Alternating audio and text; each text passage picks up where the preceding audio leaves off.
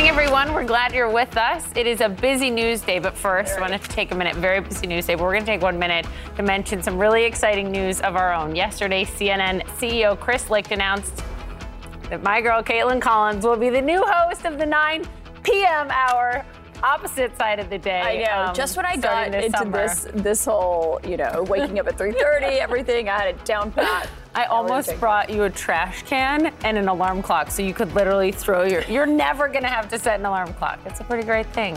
We're very excited.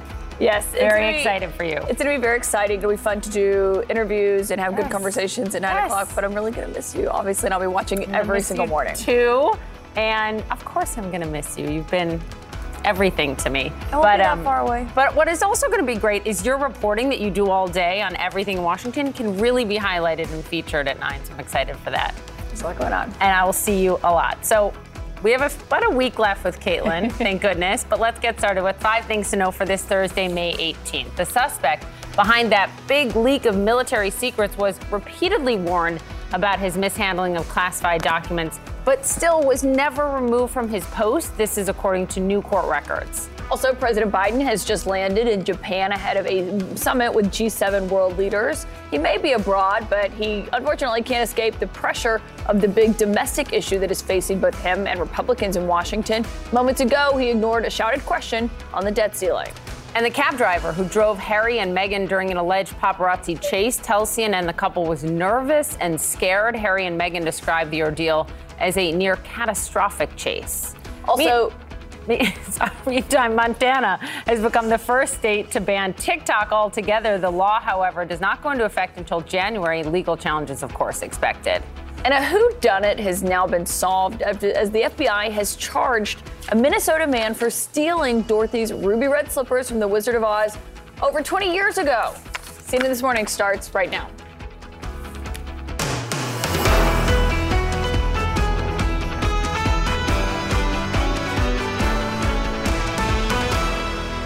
Who steals Dorothy's slippers? But also to think you got away with it for 20 years and then the FBI comes knocking on your door and they're like, mm, Top priority Yeah. for the feds. We'll get into that. But happening right now, President Biden in Japan for a major summit with allies as the war rages in Ukraine. At the same time, the clock is running out back home to raise the debt limit and prevent economic catastrophe. Moments ago, reporters tried to ask the president about it during a meeting with Japan's prime minister. The bottom line, Mr. Prime Minister, is that uh, when our countries stand together, we stand stronger. And I believe the whole world is safer when we do. So thank you again for having me here today, and we look forward to the next several days. Let's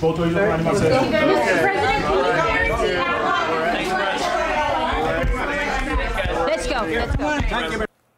If that was hard to hear, the main question was, Mr. President, can you guarantee the U.S. won't default? You know, I was looking. Uh, I don't think any of the other G7 leaders that he's going to be meeting with. I don't think any of their countries have a debt ceiling. So they're don't even like, have what, this. What is going on? Why? Yes. Why can't you guys just come to an agreement on this? and get it together. That's right. So we'll, we'll talk to Phil Mattingly in a little bit about what this sort of looks like for the U.S. on the world stage right now. President Biden, as you saw, didn't respond to the shouted questions. He's facing a really tough juggling act right now at home. It is a tough juggling act. And as we noted, he's in Japan. This is a summit with G7 world leaders that was obviously previously scheduled. But the president is under growing pressure from allies as well to give Ukraine fighter jets that they believe would help turn the tide against Russia's brutal invasion. This trip was also supposed to showcase unity against China, but the White House is cutting the trip short by two stops so the president can race back to Washington for those talks on the debt ceiling.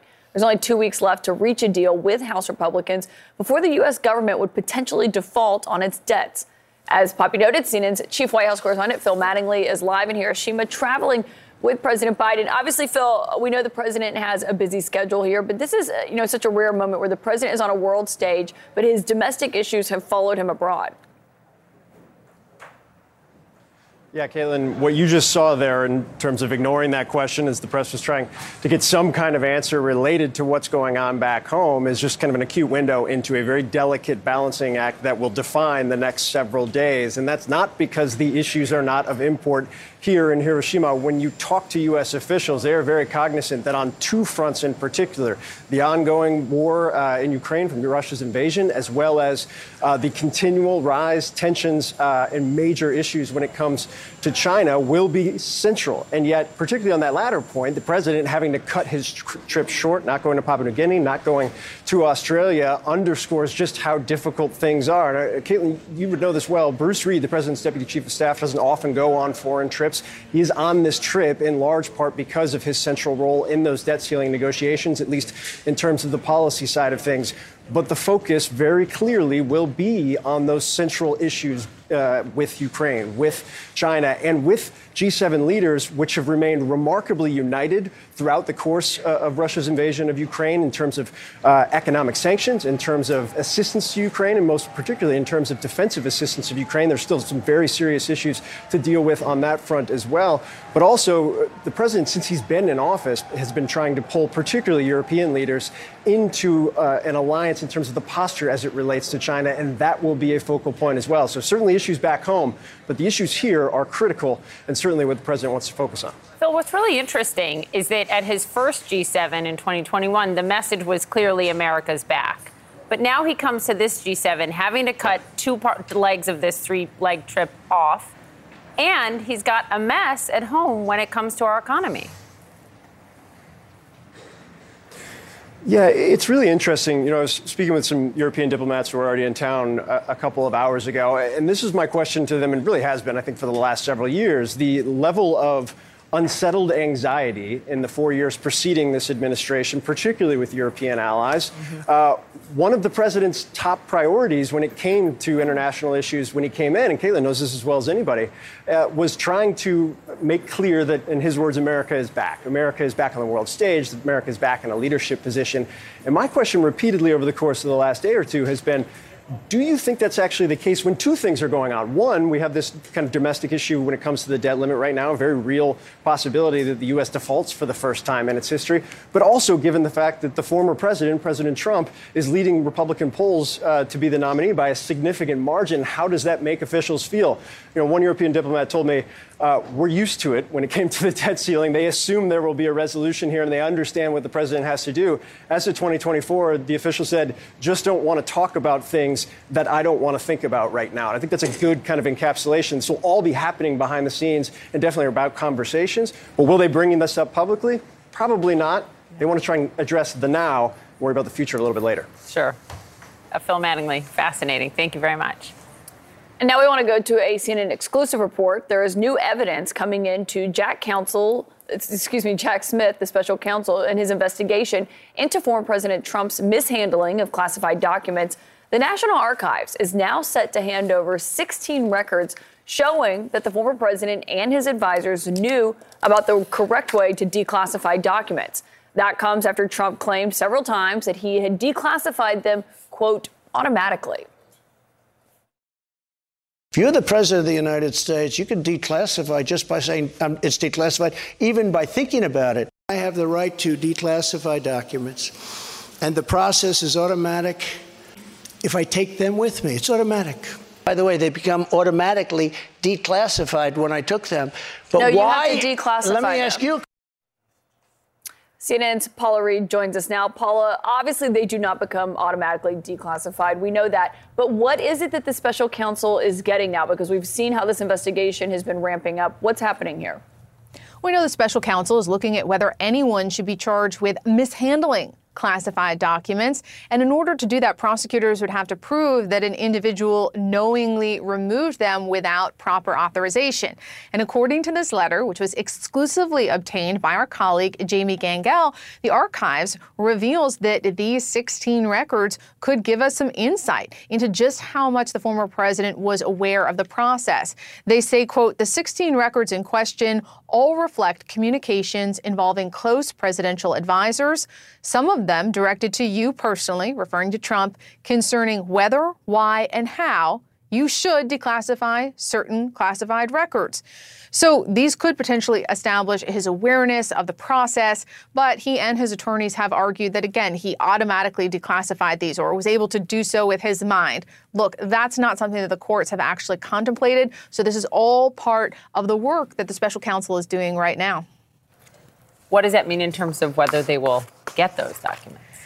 It's a great question, Poppy. As of right now, according to this letter, the archives is going to hand this over to the special counsel next week on the 24th, unless the Trump team moves to intervene. Now, I'm told by a source familiar with their thinking that they might try to get a court to intervene here. They say they don't expect to be successful, as they have not had a great track record with blocking Smith from getting a lot of evidence, but they may still file a challenge just to protect what I'm told are constitutional and presidential protections. Now, we'll also note this has the added uh, impact for them of continuing to delay this investigation. And historically, the former president has used that as a tactic in most of his legal entanglements. Yeah, and of course, this comes after we've now learned that National Archives officials have testified back in March that all administrations dating back to Reagan right. mishandled classified documents, some in very different ways. Paula Reed, thank you so much. Great reporting from Paula and Jamie and that team. This morning, prosecutors say the 21 year old Air National Guardsman accused of leaking highly sensitive military documents on social media was actually warned repeatedly not to do that, warned that he was mishandling classified intelligence. Air Force me- memoranda detail three separate instances since September of Jack Teixeira's alleged misconduct. These new revelations come days before a judge will determine whether he stays behind bars ahead of his trial or Natasha Bertrand is following all of this from the Pentagon. I could not believe, I couldn't believe this headline when I read it, that there were multiple warnings and still he had access to all of this.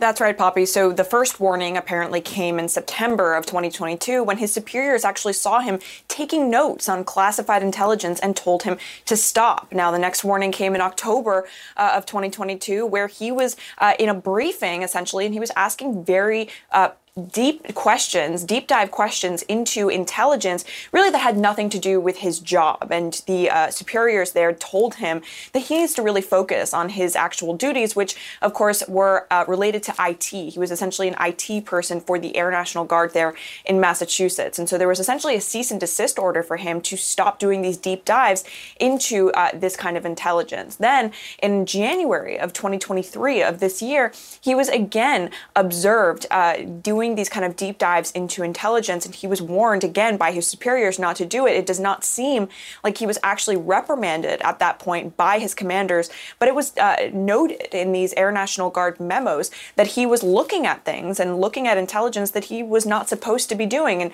we should note that the uh, commanders there actually offered him a new position if he wanted to uh, look into this intelligence more, if he wanted more uh, kind of exposure to it in a way that actually comported with his duties, they offered to move him into a new job that would allow him to do it. So instead of really taking away his access to this classified information after three strikes against him, essentially, uh, they offered to simply move him into a new job. Now, we did reach out to the Air National Guard uh, for comment. They said they cannot comment right now because it is an ongoing investigation, but they did suspend two commanders in his unit pending the outcome of this investigation. And the entire intelligence mission was actually taken away uh, from this unit pending uh, the completion of the investigation. So we'll see how this shakes out on Friday when he has his hearing, uh, where a judge is going to determine whether or not he's going to stay behind bars. But prosecutors arguing, look, he needs to stay there because clearly he has a disregard here mm. for this kind of classified and national security information, Poppy. Yeah, that's interesting how that would play into the judge's decision. Clearly, Natasha, thanks for the reporting. Also, this morning, Montana has just become the first state in the U.S. to ban TikTok on personal devices. The governor there, Greg Gianforte, says that he signed the bill on Wednesday to protect Montanans' personal and private data from being gathered by China. The popular video app sharing app is owned by China based ByteDance, and there has been growing concern inside the United States that the Chinese government could potentially access U.S. data via TikTok for spying purposes. So far, we should note there's no evidence that the Chinese government has ever actually accessed personal information of U.S. based TikTok users, but it's a growing concern happening on Capitol Hill and in Washington. TikTok tells CNN it plans to defend the rights of users in Montana. TikTok has about 7,000 employees in the U.S. I should note the ban goes into effect next year, but it is almost certainly going to face legal challenges. And as I was reading, there's a $10,000 fine in this law for people that break the law. If I mean, if it if it stand, withstands court challenges, that's fascinating. And it's definitely going to have a court challenge. What's interesting about it, though, is that this is about even personal use. You've seen a bunch of governors right. ban it on government that's devices. Obviously, they have more leeway there. But when it comes to personal use, it, there is a lot of concern about it. It's been floated to have a national ban. I mean, if it actually happens. Who knows? It's going to be interesting if other states follow Montana's lead as well. Uh, yeah. Speaking of other states and other key issues, let's talk about South Carolina being one step closer this morning to banning most abortions after just six weeks last night. The state house there voted 82 to 33 to send the bill back to the state's Republican controlled Senate. Democrats tried to stall that process. They filed more than a thousand amendments. The bill would ban most abortions after early cardiac activity is uh, detected a time before many women, we should note, doctors say, even know they are pregnant. There are a few exceptions, including for fatal fetal abnormalities, the health and life of the mother, and exceptions up to 12 weeks for cases of rape, incest, or underage pregnancy. Let's go to our Amara Walker. She is live for us in Atlanta. Good morning. Are, are there other legislative options left for Democrats, or is this it? Uh, looks like this is it, Poppy, unless the Republican controlled Senate unexpectedly reverses course once it gets the House bill, but that seems highly unlikely. So, the one option the Democrats did have, Poppy, uh, in the South Carolina House was to delay passage of the six week abortion ban. But given that the Republicans have the supermajority, it was inevitable that this bill would pass even after 20 hours of debate uh, and two days.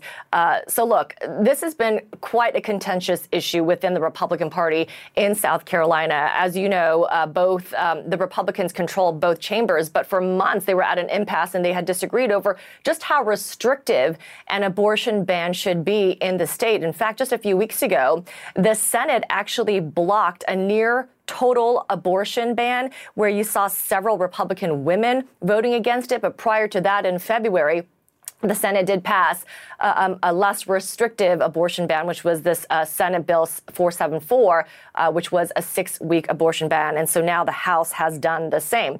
Where do things go from here? So this bill, which has a few changes to it, now goes back to the South Carolina Senate. And then uh, once uh, the, the, bill passes the Senate, then it will go to the Republican Governor Henry McMaster, who has indicated he will sign this bill. And until then, it is legal to have an abortion in South Carolina up until 22 weeks of pregnancy, Poppy. Amara Walker, thank you for the update. So, conflicting accounts emerging from what uh, Prince Harry and very Meghan. conflicting. Very conflicting. We'll get into it. And Meghan Markle described as a quote near catastrophic car chase right here in New York City. We're going to hear from one of the cab drivers who intervened. Also, fellow New York lawmakers Jamal Bowman and Alexandria Ocasio Cortez. Quite a moment here, heckling the embattled Republican George Santos on the steps of the Capitol yesterday. You can see him here. We're going to show you. It was quite a screaming match that actually ensued. We'll show you more of this video next. The party has to kick him out. He's embarrassing y'all. He's embarrassing y'all. More CNN this morning to come after the break.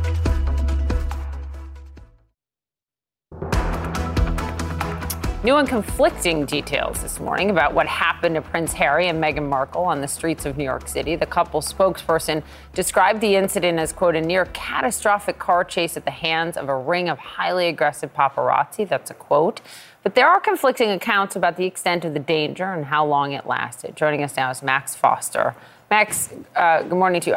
I mean, obviously, we all think about Princess Diana and how she died, of course, and that has haunted Prince Harry. What do we know about the taxi driver who drove them at one point in all of this? Um, well, they changed cars a couple of times, as I understand it, from someone that was in uh, the entourage of uh, Harry and Meghan, and the taxi was less than 10 minutes of that journey. So they are basically suggesting we shouldn't overemphasize what the taxi driver uh, experienced. The longer, more than like hour, two hour journey uh, was a chase. We know that it was a chase. It wasn't a high speed chase. We've learnt that. And to be fair to the Sussexes, they never actually said it was. And as you say, all of this is much more traumatizing to Harry because of what he went through as a child. I didn't feel like I was in danger, but you know, uh, Harry and Meghan, they look very nervous. More than 25 years after the death of Diana, Princess of Wales, her son, Prince Harry, and his wife Meghan claim they were chased by paparazzi in what the couple's team is calling a near catastrophic car chase. Prince Harry, Meghan, and her mother, Doria Ragland, attended the Women of Vision Awards at the Ziegfeld Ballroom in New York City. Meghan was honoured for her global advocacy to empower women and girls. But it wasn't until they left the event that things allegedly escalated. A local law enforcement source tells CNN a quote swarm of paparazzi followed them in cars, motorcycles, and scooters. The convoy eventually went to the 19th precinct, where the couple waited until they could safely leave. Chris Sanchez, a member of the Duke and Duchess of Sussex's security detail, says they switched cars more than once during the chase. They were first seen in a black car and then a yellow cab. The driver of that cab says he noticed the paparazzi before as the couple's security guard started to tell him the address to drive to. And as soon as he's about to say where they're going, all of a sudden the paparazzi just stormed the taxi. He says he saw six paparazzis total. When the paparazzi started taking pictures, uh, one of the, I heard from the back somebody said, "Oh my God," you know, and then the look on their faces, you can tell that they were nervous and scared. That's when the Sussex's bodyguard told him to return to the police precinct. The NYPD, who provided assistance to the Sussex's security team, says the paparazzi made the transport of Harry and Meghan challenging, but there were no reports of collisions, injuries, or arrests. The couple's security team say the Duke and Duchess and their convoy were pursued by the paparazzi for more than two hours, allegedly resulting in multiple near collisions with other drivers, pedestrians, and two NYPD officers. Adding the Sussexes, who were staying at a private residence on the Upper East Side of Manhattan, did not want to compromise the security of their friend's home. New York City Mayor Eric Adams has questioned the validity of that two hour time frame, but says nothing like this should ever happen in a city as dense as the Big Apple, calling the incident reckless and irresponsible.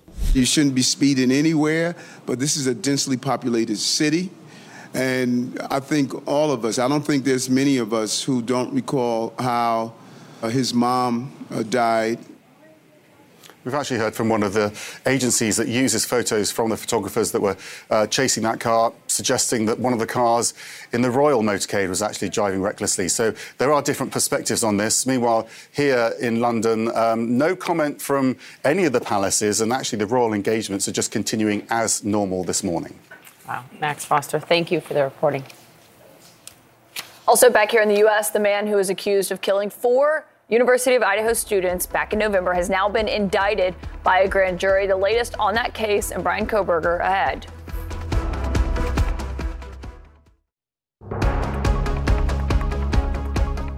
A grand jury has indicted the man accused of killing four University of Idaho students in November, with a court official saying that Brian Kohberger is facing four counts of murder and one count of burglary. He's now set to appear in court on Monday Investigators accuse him of stabbing those four students to death at a home near their school.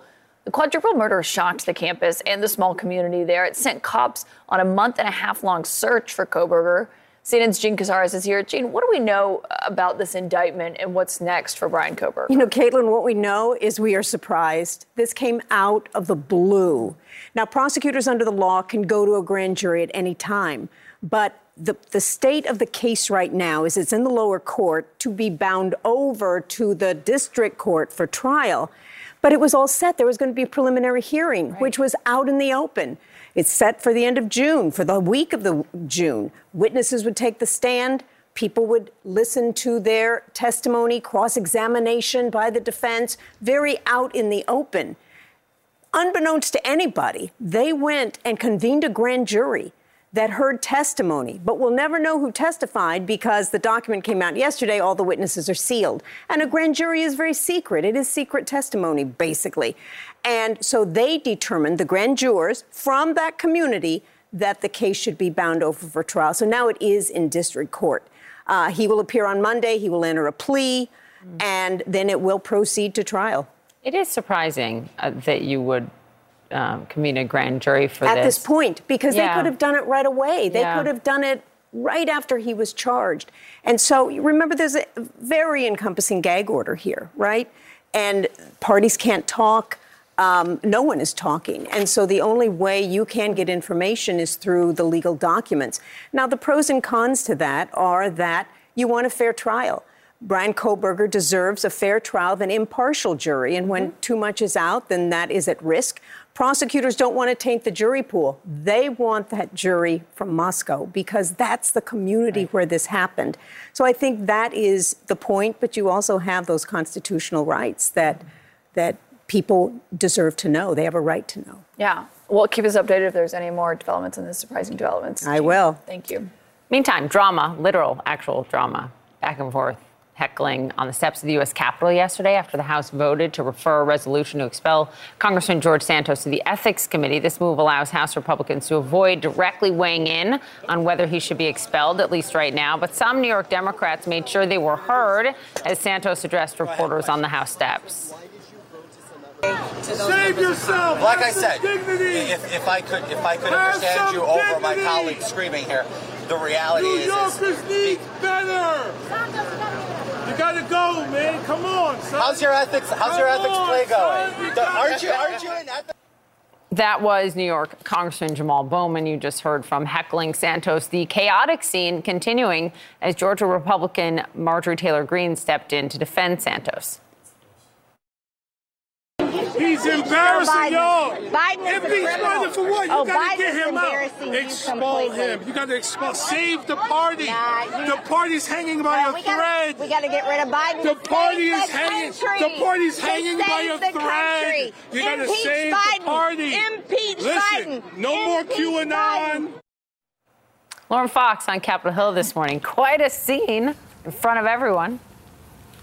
Yeah, Poppy, quite a scene. That is the same staircase that lawmakers walk out toward every night when they leave after votes. So it just shows you sort of the explosion of emotions that came yesterday after this vote to refer this resolution to expel George Santos from Congress back to the House Ethics Committee. That was a punt, as some Democrats put it, a cop out from Republican leadership because Democrats brought a privilege resolution that they hope would be a vote to actually oust George Santos from Congress once and for all. Of course, that would have taken two thirds votes. Instead, what they got was just a simple majority vote over this question of whether or not this matter should be referred back to the House Ethics Committee. That passed along party lines yesterday, Poppy. But George Santos vehemently defending himself outside the U.S. Capitol after the vote. Here's what he said.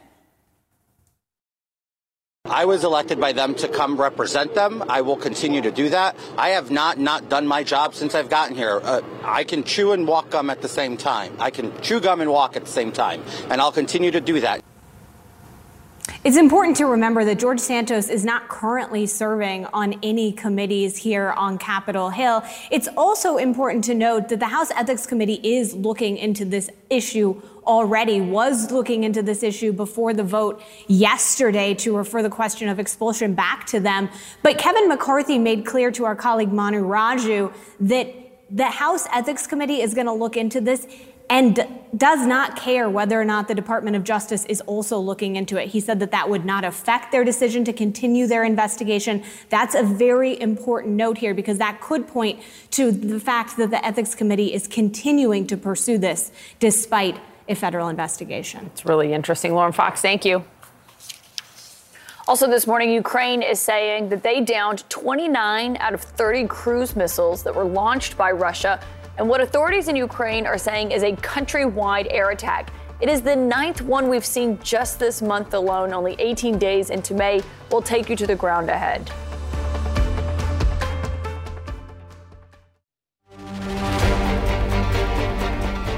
We're tracking the latest developments out of Ukraine. Overnight, explosions were heard throughout the capital of Kiev and other Ukrainian cities and regions. As authorities said, there was a countrywide air attack. This, as fierce fighting has continued around that embattled eastern city of Bakhmut that we have been telling you about for several months now. Ukraine has been ga- gaining some ground there in recent days, and CNN has obtained new satellite imagery that shows just the devastating toll that fighting has taken on the city over the last year alone. This all is happening as Ukraine is preparing for that long awaited counteroffensive to reclaim occupied land that Russia took when it invaded Ukraine. With us now to talk more about this is retired U.S. Army Major Mike Lyons. Thank you, of course, for being here. So, we're talking about Bakhmut, which is this key city that they have been fighting over. We talked about it last week with the Russian mercenaries and whether or not they were going to withdraw. This image right here is so striking to me. This is Bakhmut a year ago, and it just looks completely torched. What happened exactly? What weapons were used to take it from this to this. Yeah, Kaitlan, example of you know Russian war crime. This is a thermobaric weapon, fire firebombing fundamentally, weapons that are designed to do nothing but cause fire and destruction here against civilian targets. This was a civilian apartment building, an apartment complex here. You could see the entire vegetation is gone on both sides. On, on this side here, uh, the buildings are destroyed. This is just one example of many other examples of the Russians using weapons against civilians that they shouldn't be doing. So that's something that they would never typically use in an area where you can see homes, you can see parks. Right. And, and, we saw in apartment buildings and other places where there's other examples of the thermobaric weapons, there's a certain kind of system that they've brought to the battlefield. It's not even controlled by the Russian army. Strategically, it was brought in by the senior leaders of the Russian military in order to, to create a weapon of terror for the civilians in that area. Just uh, all of this is what makes people wonder about the Ukrainian counteroffensive that we've been talking about, which was expected to happen, I believe, in the spring. Uh, there's now big questions about what exactly that's going to look like. I mean, obviously, now we're here through mid May. Mm-hmm. What's your sense? So, I, I, think there's a pause taking place, rightfully so, as the Ukraine military is training its troops overseas, places like Grafenwoehr, places like the United States, has to put its weapons in place. In order for the counteroffensive to be effective, the commander has the option of both where it takes place and when it takes place. So, if you look at this very long border here between mm-hmm. where Russian troops are and where the Ukrainian troops are, I think the, the counteroffensive, when it finally happens, kind of cuts in this way and threatens Crimea. Until the Ukraine military can threaten what Russia is doing in the south here, um, the Russian military is not going to stop. So I, I so believe, you think it's more towards the south than the east? I do, and I think there's a little bit of a feint taking place right now in disinformation for what's going on. The, the, the Battle of Bakhmut is a, is a classic example of Ukraine resilience and Russian military failure, and is feeding into that narrative. But it also will show that if the, if the Russians put too much effort towards that, the Ukrainians will turn around and, and kind of cut their forces kind of in half here and really threaten Crimea. And as you know, President Biden is in Japan right now. He's meeting with G7 leaders. Obviously, Ukraine is going to be one of the top topics they're talking about. The White House is coming under pressure once again for the F 16 fighter jets that are made by Lockheed Martin to provide them to Ukraine. Mm-hmm. What's your sense of whether or not they're going to give on that? I don't think they're going to give. It's still a long time frame, 18 months, in order to get them to the battlefield for them to be effective, to train pilots, and also for the logistics supply chain.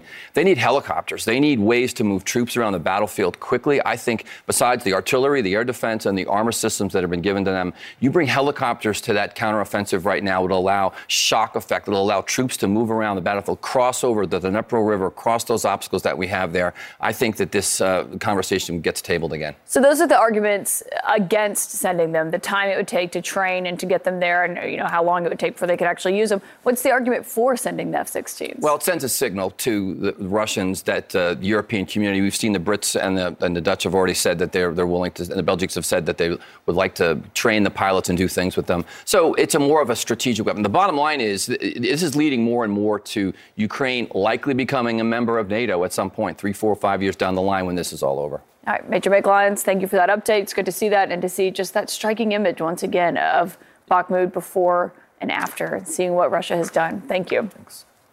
It really is striking. Now, this scenes like this, what we're going to play for you, are happening at Little League games across America. Parents lashing out from the stands, even getting violent. The impact it's having on umpires in youth sports. Oh my goodness.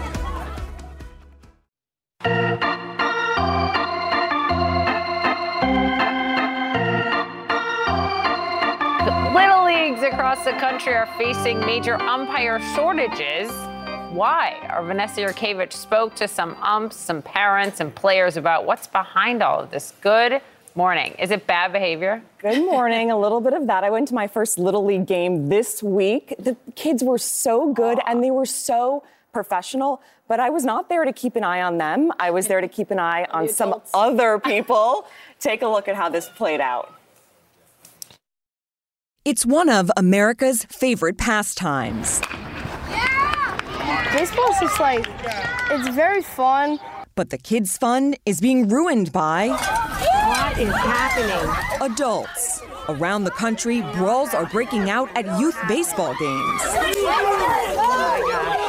A coach coming after an umpire at a Little League game in Alabama. we already heard you. I'm going to forfeit the team. Parents aggressively yelling at an umpire in Texas. Feel better? I feel fine.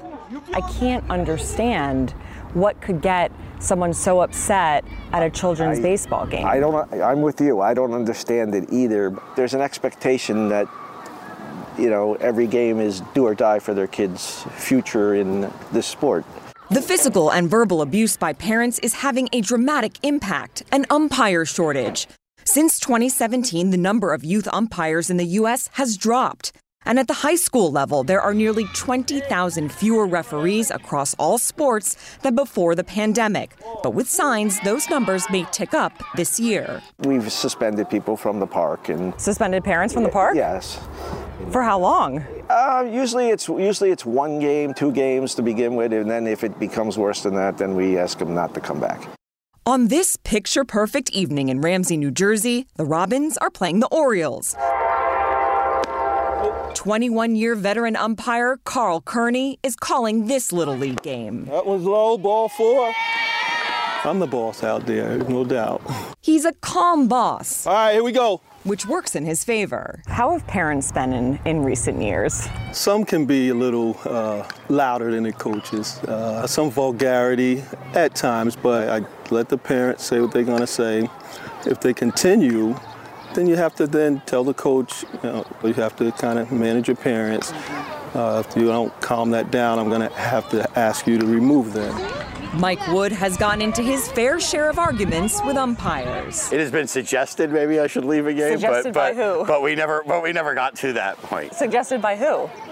Uh, by the umpire. The umpire said, "Look, I mean, if you don't like the way I'm calling the game, you can leave. I'm not going to leave, and it doesn't mean I have to enjoy the way that you're calling the game. You know." But his son Jack, catcher for the Orioles, and Evan, catcher for the Robins, see it from a different perspective. The umpire is like the top tier man, and like you have to respect him. Do you think it's appropriate for parents to be so involved yelling things at the umpire? They should be excited and like focused on the game, but like when they like talk to umpires and like ma- yell at the calls and stuff, I think that's a little unnecessary, maybe. Unnecessary because why? Because like it's like a kids game and it's just like little league, so kids are just trying to have fun. One, one, one, one, one. When adults behave badly, the kids lose. I have to stop the game, and nobody wants that. I can also understand that a parent, you know, wanting their, their child to, you know, to succeed, but not at that price. In the end, the Robins beat the Orioles for first place. But really, everyone's a winner. It was a clean game by the kids and the parents. Good game. That was a great game. Great game. Great game. Great game. That was. And this verbal and physical abuse by parents and coaches against umpires is happening across all sports. It's in soccer, softball, basketball. And some of the parents were telling me that some of these youth sports are big financial investments from these parents. And Yeah. for some reason, they feel more invested. And then that translates to this overexcitedness, aggression, and these umpires, they make about 45 to 65 dollars a game. They're not making a lot of money to put up with this, so something really needs to change. These parents kind of need to get a get a hold of themselves a little bit and realize that you know, it's in the best interest of the kids to just cheer them on and leave it at that. Chill out. Chill out and cheer them on. Chill out. Did you ever yell at umps in Alabama? No, I don't have any kids. A, but B, a lot I of meant these the, umpires. the, the like college. Oh, oh, yeah, but like from the stands, no one can hear me. Yeah, yeah, you're far back. That's different. Everyone's yelling at that point, but when you have a parent right there yelling at the Yeah, and a lot of these umpires are like teenagers. I They mean, I went to my brother's baseball games all the time growing up. It's like kids, basically. high schoolers. Chill out, parents. Thank you. That was a great piece. Thank you. Yeah, guys. a lot of aggression. Uh, former President Trump says that when he was in office, he could declassify things automatically with his mind. New documents reveal that Trump and his team were aware that is not how it works. We have exclusive CNN reporting ahead. More CNN this morning to come after the break.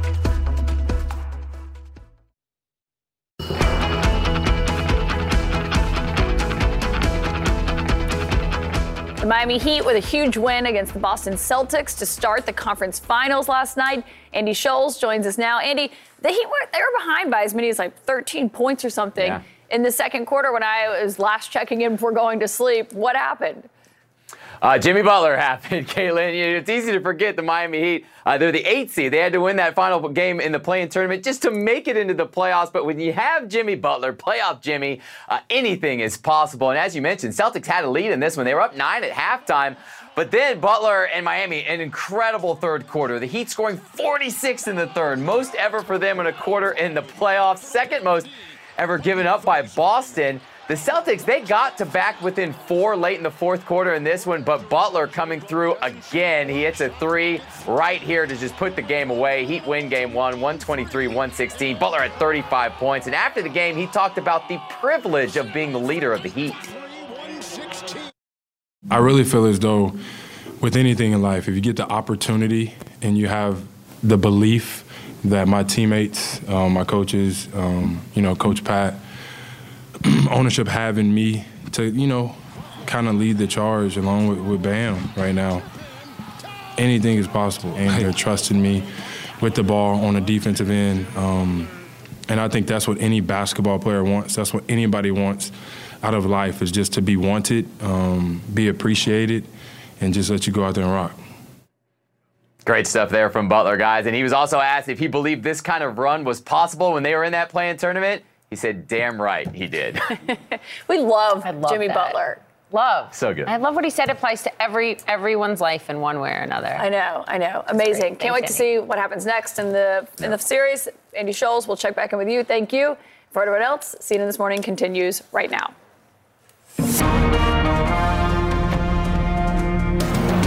The National Archives has proof that Trump knew the proper process to declassify documents. That completely undercuts what their claim has been. They become automatically declassified when I took them. Hey, if you're going to declassify a record, this is how you do it. He did not do any of those things. The Chase in New York speaking to all the fears that Harry has been so vocal about. The fact that I lost my mum when I was 12 years old could easily happen again to my wife. Any type of high speed chase is inappropriate. The look on their faces, you could tell that they were nervous and scared.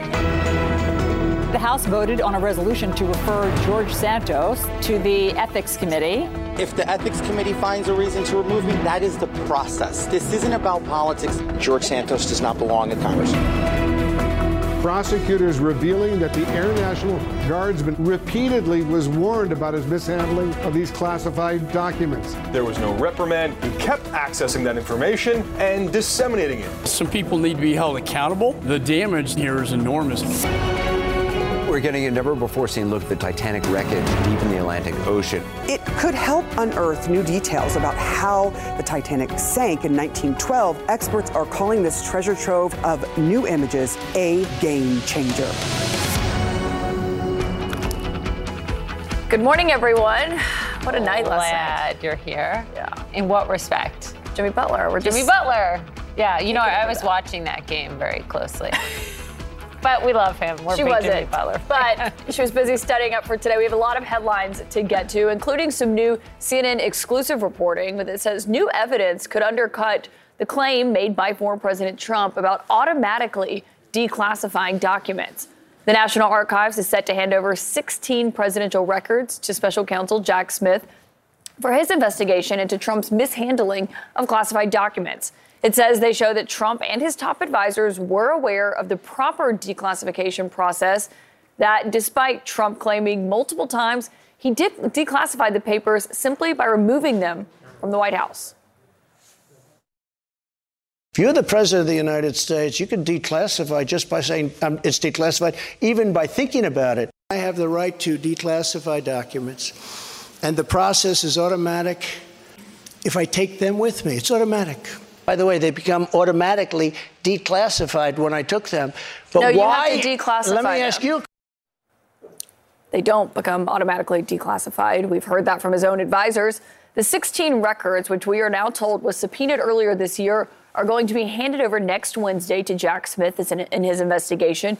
They could potentially help those investigators overcome a significant obstacle to a potential prosecution of the former president. So let's get legal insight into all of that. Let's turn to CNN senior legal analyst Elie Honig. Okay, big picture. How much does this matter for prosecutors? It Matters a lot, Poppy. The key word here for prosecutors is intent. Right. How much did Donald Trump know? And did he know that his actions were wrong. Now, the new reporting is that the National Archives, that's the federal agency that's responsible for handling presidential records, during Donald Trump's presidency, sent him 16 different documents. Now, we don't know exactly what those documents say, but we do know that they related to whether, why, and how you should declassify certain classified records. And so, what prosecutors are going to argue is he knew. They told him this is how you do it if you want to declassify. If he didn't do that, mm-hmm. then he did not declassify. Now, Trump has tried to argue before that these were automatically declassified. He did it by his mind, or he argued at one point that he issued a standing order that any documents I take are automatically de- declassified. We know that's not true because there's no evidence of it, and there's also, contrary no one evidence. seems to remember who was exactly. on the inner circle. 18 former White House right. officials called that claim total nonsense, ridiculous, BS, a complete fiction, and laughable. So prosecutors are going to use this as key evidence of intent. But I was just going to go ahead. Yes. Also, if we're looking at the potential charges here, back when DOJ got permission to do the search warrant at Mar-a-Lago, they listed three potential crimes. One of them was obstruction of justice. The other is destroying or concealing any government document. But the third one, this is the one that matters here mishandling defense information. There's an argument that that only applies to classified documents. So if Trump did declassify, this one's out. But if he failed to declassify, this is still in play for prosecutors. What I was going to ask is you've got to believe Trump's going to le- challenge this in the courts. Is that a tough bar to meet? To say sur- you can't see these prosecutors? He's very likely to challenge it in court. He's very unlikely to prevail. If he does, he'll argue executive privilege. He'll say, These were communications from archives, an executive branch agency, over to me when I was president, so they're confidential. It's not that straightforward, though. We've known for almost 50 years now, dating back to a famous Supreme Court case involving Richard Nixon, that yes, executive privilege exists, but it's meant to protect legitimate strategy. It's not all yours policy. if there's a possible crime. Exactly. Courts have been very disinclined to use executive privilege to block prosecutors from getting evidence. And Trump has tried this, and people around him almost countless times. Everyone from Mike Pence, the former vice president, on down. He has lost all of these cases. His record is essentially zero wins on executive privilege, all losses. And I think if he challenges this, he'll have another one in the loss. Can column. you help us understand big picture here? Because we all remember when Trump's Attorney General Bill Barr said in an interview a month or two ago, essentially, the most potentially harmful case against the former president right now is the Mar-a-Lago docs case. Yeah. So four pending potential criminal matters. There's a lot swirling around Donald Trump now. Of course, he has been indicted by the Manhattan DA over the falsification, allegedly, of hush money payments to Stormy Daniels. We also have pending matters down in Georgia, the Fulton County DA, then the Mar-a-Lago documents case, which Bill Barr believes is the biggest threat. Hard to sort of weigh them all. And then finally, also an investigation into January 6th and the way this is going to work within the Justice Department. We have Jack Smith. He is the special counsel. He's in charge of both of these cases, the Mar-a-Lago documents, which we were just talking about, plus January 6th. He will have to recommend whether to indict or not, but ultimately, this guy, the, the, Attorney General, he will make the decision, yes or no. Elie Honig, thank you. So helpful, as always. Kaitlan. And as we track those developments back here, President Biden right now is in Japan for a major summit with world leaders as the war is continuing to rage in Ukraine. But the debt limit crisis that is happening back in Washington is looming over his trip abroad. Just a few moments ago, he met with Japan's prime minister in Hiroshima ahead of the summit with the G7 world leaders. Those leaders vowing to stand united and support Ukraine against Russia. Even in Japan, though, President Biden could not escape questions from reporters about what's happening back in D.C. The bottom line, Mr. Prime Minister, is that uh, when our countries stand together, we stand stronger. And I believe the whole world is safer when we do. So thank you again for having me here today, and we look forward to the next several days. はい、冒頭以上ありません。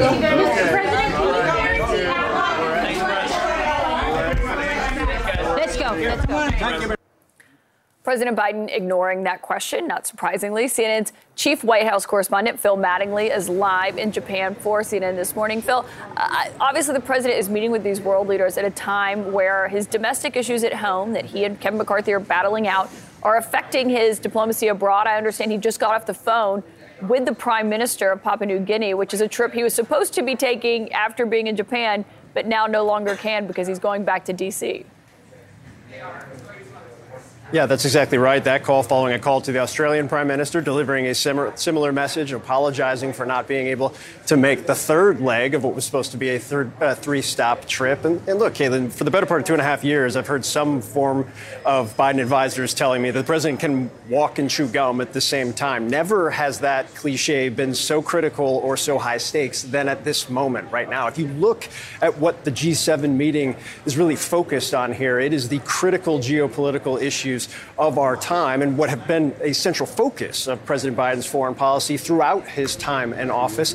Certainly, the war in Ukraine, Russia's invasion, and the ability of the G7 to stay together, the durability of a relationship that has been so critical to the support of Ukraine over the course of the year plus that they have uh, been trying to beat back Russia's invasion. At the same time, the president trying to draw closer the alliance as it relates uh, to China's rise and its influence. And there's really a through line here in Japan where the president has an, a very close relationship with Prime Minister Kishida, where Japan has taken major steps over the course of the last several months in terms of building up its defense capacity and capability with U.S. support, with President Biden behind them every step of the way, as they recognize and their officials make clear what they've seen happen in Ukraine very much feels like something that could be a through line into their region as it comes to China and Taiwan. And yet, leaders are very cognizant of what's happening domestically. Keep in mind, the G7 is just under 50% of the world's global economy, a global economy that would be shattered by a U.S. debt default. They're paying very close attention to what's happening right now, and the president needing to deliver on two primary focuses while he's here, Kayla. Yeah, and not something he's likely to get resolved until he's back in Washington. Phil Mattingly, keep us updated. Thank you. So, also this morning, new and conflicting details about what happened to Prince Harry and Meghan Markle right here on the streets of New York City. The couple's spokesperson described the incident as, quote, a near catastrophic car chase at the hands of a ring of highly aggressive paparazzi. This relentless pursuit lasting over two hours resulted in multiple near collisions involving other drivers, on the road pedestrians, and two NYPD officers. Close quote. That's what their team is saying. Now, the Sussexes had to switch cars multiple times during this hours long chase. There's a taxi driver who actually intervened at one point, and they spoke to CNN last night. Listen. Did you feel that you were in danger? No, I, I, didn't feel like I was in danger. But you know, uh, Harry and Meghan, they look very nervous. Sunny, had you ever seen anything else like this in your years as, of driving a taxi? No, no. I've been driving now since 2018. This was the first time I saw this. So we know the Sussexes were pursued by photographers after leaving an event at the city's Ziegfeld Ballroom. That's right in Midtown. But the NYPD says although there were numerous photographers who made the transportation challenging, the NYPD is saying there were no collisions, injuries, or arrests. So let's try to understand this better with our chief law enforcement and intelligence analyst, John Miller, and CNN contributor and British broadcaster, Trisha Goddard. Great to see you guys. Good morning. I wish we were under better circumstances because all we think about is how Diana died, how Princess yes. Diana died. What do you make, John, of what the NYPD is saying and not saying? Well, what they're saying is we weren't playing in this chase, meaning uh, this was not uh, lights and sirens going through red lights, taking off at high speed. This was a slow motion chase. Uh, the difficulty is, and I've spoken to people on the private security team right. um, and gotten the NYPD account, is there were times when they could get some distance between them and this pack, and the, the, the near catastrophic danger, if there was one, is when the photographers' motorcycles, scooters went down sidewalks, when one of their cars mounted the sidewalk to go across a corner um, with pedestrians there to run a red light to catch up, when they drove into oncoming traffic on 34th Street to catch up. Um, that is, the hazard was on that side. Um, in the regard of uh, comparing it to what happened with Diana, that was a high speed chase where the car carrying her was also moving at high speed at different times and through that tunnel. Um, this was much more regulated on her on, on their side. Yeah, but Trisha, as you know, I mean, it's New York City. It's the mm, streets mm-hmm. of New York City. It's any, as Eric Adams said yesterday, even a 10 minute kind of chase like that could be really damaging, not just to them, but yeah. to anyone who lives here. When this statement first came out, though, from them calling it this near catastrophic incident, I was reminded of this moment when Harry's did his interview with Anderson Cooper. He said he's always worried about what happened to his mother yeah. could happen to them. The thing that's terrified me the most is history repeating itself. You really feared that your wife, Meghan. Yes, I feared, I feared a lot that the end result, the fact that I lost my mum when I was 12 years old, could easily happen against my wife. And uh, when you think back uh, on um, ABC, he also said, you know, his mum was with a non white person. And this felt like it all over again. So it's going to be really triggering for, for him. I mean, there's no escaping that at all. You know, one of the really interesting things when we covered the coronation right after that on my show that I was doing, people were calling in, and I thought everyone would be, you know, into the buzz of the new king. So many people said, not my king, because of what happened to Diana. So this is really fresh in the, uh, you know, in the, in the public psyche, this whole thing about Diana. So it's interesting how it's playing out in the UK. When this story first came out, of course, I went through all of the newspapers to see who was reporting it and see who wasn't reporting it. Mm. And, and as you know, uh, Prince Harry's got six law cases going on at the moment, some to do with his personal security, some to do with the media.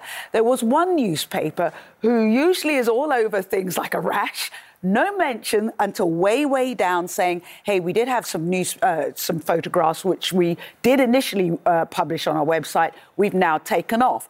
Now, I'm not a conspiracy theorist, but I'm thinking, hmm, smell of rat here. You know, so there's so much going on. There is this battle between the tabloids and Prince Harry, and this feeds into both his security concerns and the concerns that the uh, certain parts of the tabloid newspaper industry in the UK has taken a step too far. Is this normal for celebrities in New York? I don't. I mean, one thing that I like about New York is that you know you become cool. anonymous. Celebrities can walk around Soho in the West Village and kind of get left alone. Not normal. No, right? Um, you know. New Yorkers are tripping over famous people all day and all night, and you know sometimes it's noticed, and sometimes you know it's yeah. just a wink or a nod. Uh, but uh, the Royals uh, or ex Royals are different. Um, and they come with not a New York press car, yeah. uh, press corps. They come with um, mm. the photo agencies that know the prices they can get for a photo that's different or unique, um, or another, you know, another advance that uh, that recruit these freelancers, mm-hmm. and they know if I don't get the shot, I don't get the money. They get very aggressive. Yeah. Trish Goddard, John Miller, thanks very, very much. I'm glad they're okay in all of this. Yeah. Also, this morning, we're tracking a new development on the border. An eight year old girl has died while she was in custody of Border Patrol in Texas. U.S. Customs and Border Protection confirms that the child had some sort of, quote, medical emergency while she was at a migrant facility with her family. We're told that she was pronounced dead at a local hospital. Detention facilities along the southern border have been dealing with overcrowding after a surge of migrants leading up to the title uh, expiration of Title 42 last week. The agency says that federal investigators from the Justice Department are now looking into the girl's death to figure out what happened here, and we'll keep you updated as we learn it's more. Very sad. This is the third death uh, in these facilities it's under awful. the Biden administration. There were six under the Trump administration. Any child dying in these circumstances is terrible. Um, an out of control plane crashing in the middle of the road in Florida burst into flames. You see the smoke there, that video, and what happened ahead? Also, for teenagers, teenagers out there, a first in the nation is Montana has officially banned TikTok on personal devices, a ban that is almost certainly going to face legal challenges. What could that look like, though, if it does stand those legal challenges? And will other states follow? We'll talk about it next.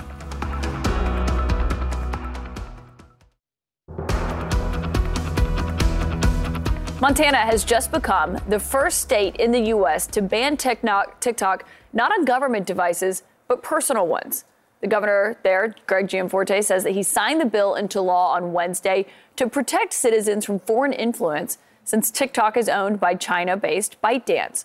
We should note there's no direct evidence that the Chinese government has ever actually accessed TikTok user data, but it's certainly a concern among lawmakers, not just in Washington, but across the U.S. CNN's Omar Jimenez joins us now. I assume TikTok was kind of bracing for something like this. We've seen these bans on government devices happen. Now it's on personal. Yeah, I mean, look, TikTok uh, on on their end is is likely not surprised that this is happening. I mean, we've seen Shou Chew, their CEO, testify on Capitol Hill. Um, but in this particular instance, in Montana, Greg Gianforte making this move to ban TikTok, and under this law, which which goes into effect in January, the app is literally prohibited from operating within state lines. So this is the strictest measure that we've seen. And as you laid out, the the perceived fear is that TikTok is owned by Chinese company ByteDance, and that U.S. officials fear that in some scenario, the Chinese government could harvest U.S. data through TikTok to spy on American citizens. Now, uh, Governor Greg Gianforte has been tweeting about this, and he said specifically that TikTok is just one app tied to foreign adversaries. And today, I directed the state's chief information officer to ban any application that provides personal information or data to foreign adversaries from the state network to protect Montana's personal and private data from the Chinese Communist Party. I've banned TikTok in Montana. TikTok's going to say in response, given all their past statements, um, you have no evidence of us turning things over to, to the Chinese government. Yeah, That's I mean, they're going to say. Exactly. And in short, the CEO has said that all of this hype is based on hypothetical scenarios, uh, based on his head, that this hasn't happened yet, uh, and that he has said that if Beijing asked for uh, U.S. data, that they would turn it down There, as TikTok. there was that one example that BuzzFeed reported on over Yeah. the summer of of China of some Chinese in, in the Employees. bigger company, Yeah. the employees getting journalist information. So there is that to point to. Exactly. And there, and there are definitely things that have come out here and there, but as you can imagine, the TikTok CEO put out a statement in response to this saying, uh, and I'll just summarize it, that uh, the governor signed a bill uh, that infringes on the rights of people in Montana and that people use TikTok to express themselves, earn a living, and find community as we continue working to defend the rights of our users inside and outside of Montana. So, look, as you mentioned, there are situations where there are concerns, and security experts have even said that, in theory, this is something that is possible. The TikTok CEO is saying, well, it hasn't been proven outright yet, and so, uh, you know, why you're going to go on something that is, in their minds, a hypothetical. So, Can hear the legal challenges from here. yeah, January's a long way away. We'll see. Thank you. Really interesting. So, embattled Congressman George Santos avoiding an expulsion vote for now, but his trouble's far from over as some of his Democratic colleagues have urged him to resign very vocally. What do you have to say to those Save yourself. Like I Have some said, dignity. if, if I could if I could Have understand some you over my dignity. colleagues screaming here, the reality New is, is Yorkers need better. You gotta go, man. Come on. More CNN this morning to come after the break.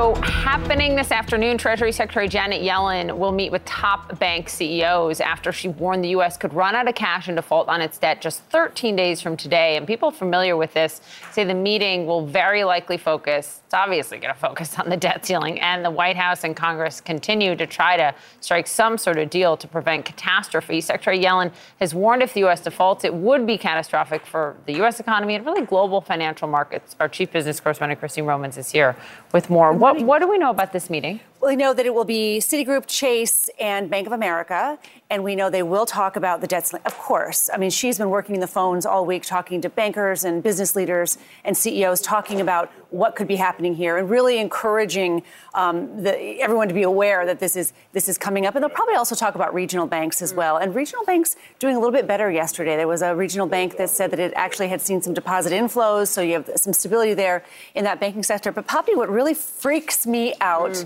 for the technical term, is that the cash in the bank in the United States Treasury, Treasury's coffers fell below $100 billion. So think about that. Uh, Yeah. We're running out of money. There's not, we're running out of money. And after January, 1st, June 1st, you're going to start to get payments of like 25 billion Look for at that this. decline in four days. Yes. 25 billion for this, 30 billion for that, 20 billion for that. So uh, we are running out of time. And they're going to talk about, I don't know, this meeting, but there's more and more talk about eliminating the debt ceiling because of things like this. That's right. And you think about the debt ceiling, it now is just drama. It's not fiscal discipline, it's just drama. The drivers of our debt are healthcare costs, Social Security, Medicare, uh, interest on the debt, not enough taxes. Those are hard, serious, bipartisan conversations, hard work that has to be done. Arguing over the debt ceiling is not that hard work. It's political theater that is very dangerous, very dangerous. I have a piece that I wrote yesterday about all the people who just want to get rid of the damn thing. You know, for the love of God, get rid of the debt ceiling. It's not as easy as all that, but that's how people really feel about it now. Christine Romans, thank you very much. And of course, this is something that is affecting President Biden's trip abroad. He is in Japan right now for a major summit with allies. Of course, one of the big topics there will not just be uh, what's happening domestically, but also the war that is raging in Ukraine. The debt limit crisis back home looming over this trip. Joining us now is the White House's National Security Council spokesman, John Kirby, who is in Japan traveling with him and with President Biden. Uh, John, I just want to ask you the question that President Biden was asked earlier while he was meeting with the Japanese prime minister that he did not answer, which is can he guarantee U.S. allies that the U.S. is not going to default on its debt this week? What we can guarantee is that uh, we're going to uh, treat uh, these discussions with members of Congress as seriously as we possibly can. And the president said uh, he is optimistic that we're going to get there. Look, Congress, uh, th- this uh, is something that is a congressional duty. they've done it 78 previous times. there's no reason why they can't do it again this time. They've done it under both Democratic and Republican administrations. it needs to be done, and it, and it, it will be done. The president has said that. Well, Kirby, the president has also, and the White House have also said, you know, that he can do his job wherever he is. Obviously, the president has his capabilities when he goes overseas. Is it a sign of how the negotiations are going that he had to cut this trip abroad short?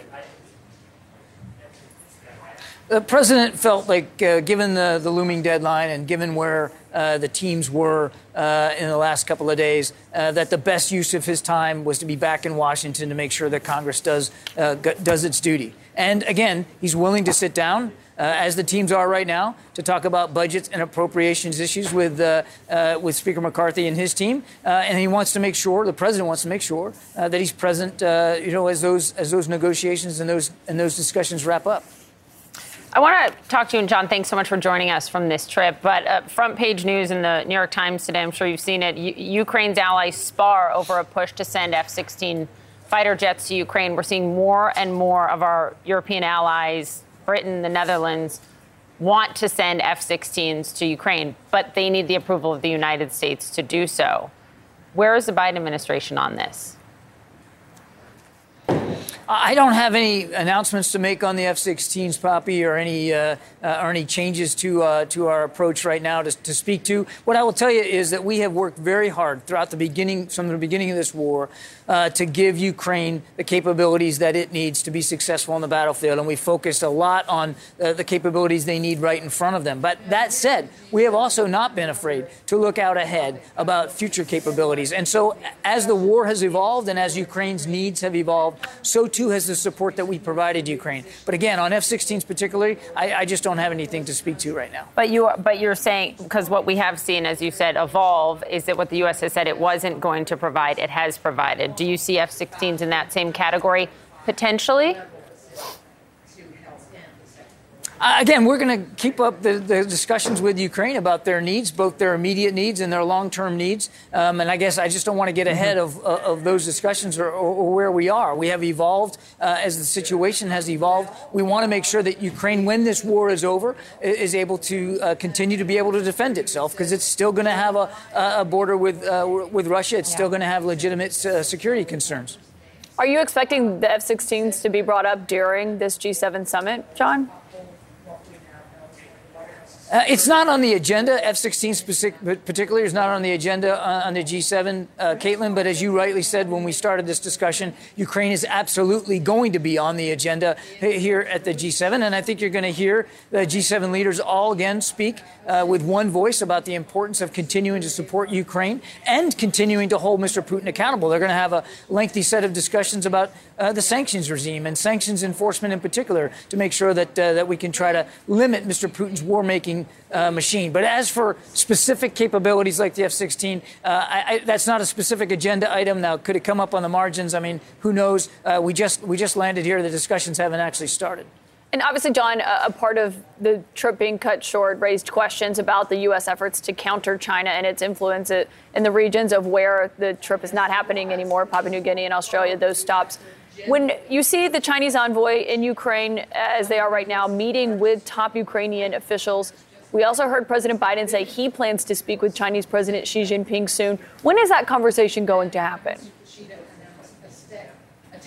Uh, nothing on the schedule right now, Kaitlan, but the, the, the, president absolutely wants to have, he wants to connect again uh, with President Xi. He said that many, many times. It's uh, very consistent from him. Um, and they will. They absolutely will. They'll do that at the appropriate time. But right now, it's, uh, there's nothing on the schedule. I do want to hasten to add, though, that the lines of communication with China remain open. We're still, still working uh, through our embassy in Beijing to see if we can get Secretary Blinken uh, back on a plane over to Beijing, as he was uh, supposed to do a, a, couple of months ago. We're also in talks with the PRC about potential visits by Secretaries Yellen and Raimondo to go talk about economic issues. So those those lines of communication are open, uh, and that's really important. What we what we would like to do uh, is get those military to military lines of communication open because they were right. shut down uh, after Speaker then Speaker Pelosi's uh, visit to Taiwan.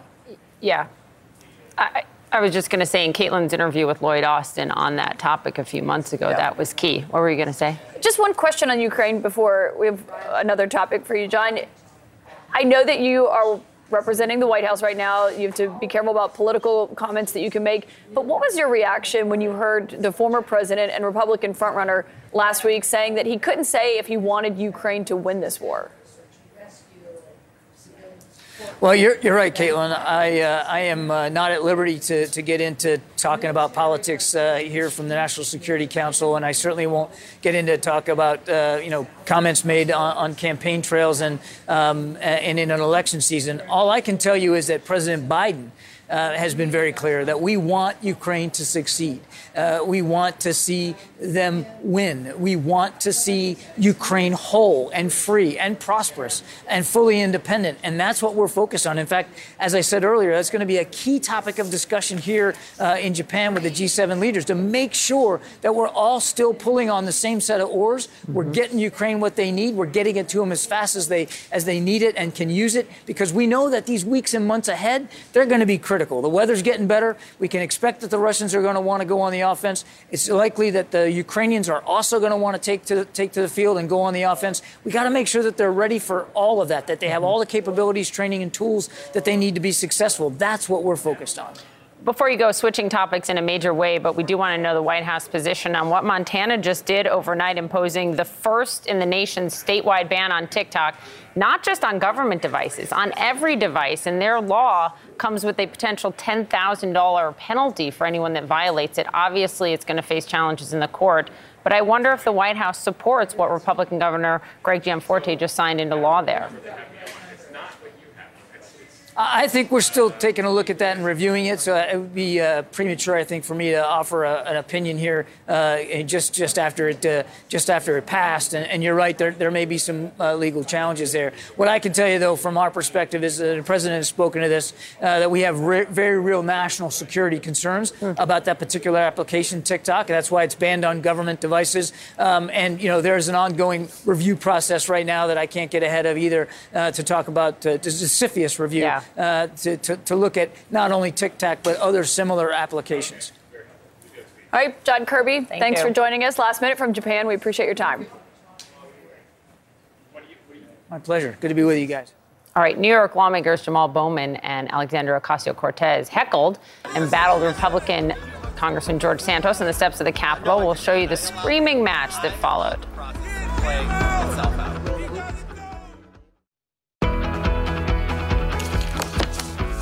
Drama on the steps of the U.S. Capitol after the House voted to refer a resolution to expel Congressman George Santos to the Ethics Committee. This now allows House Republicans to avoid, for now, at least weighing in on the matter directly. But some New York Democrats in Congress made sure that they were heard as Santos addressed reporters outside on the House steps.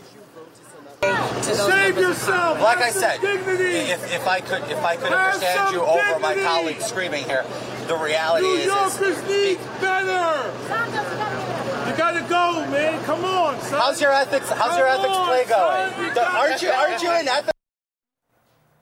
That, was, sorry, go ahead. You can't ignore that shouting in the background. I know. That was New York Congressman Jamal Bowman heckling Santos as he was taking questions from reporters. The chaotic scene continued, though, long after that, as Marjorie Taylor Greene stepped in to defend her embattled Republican colleague.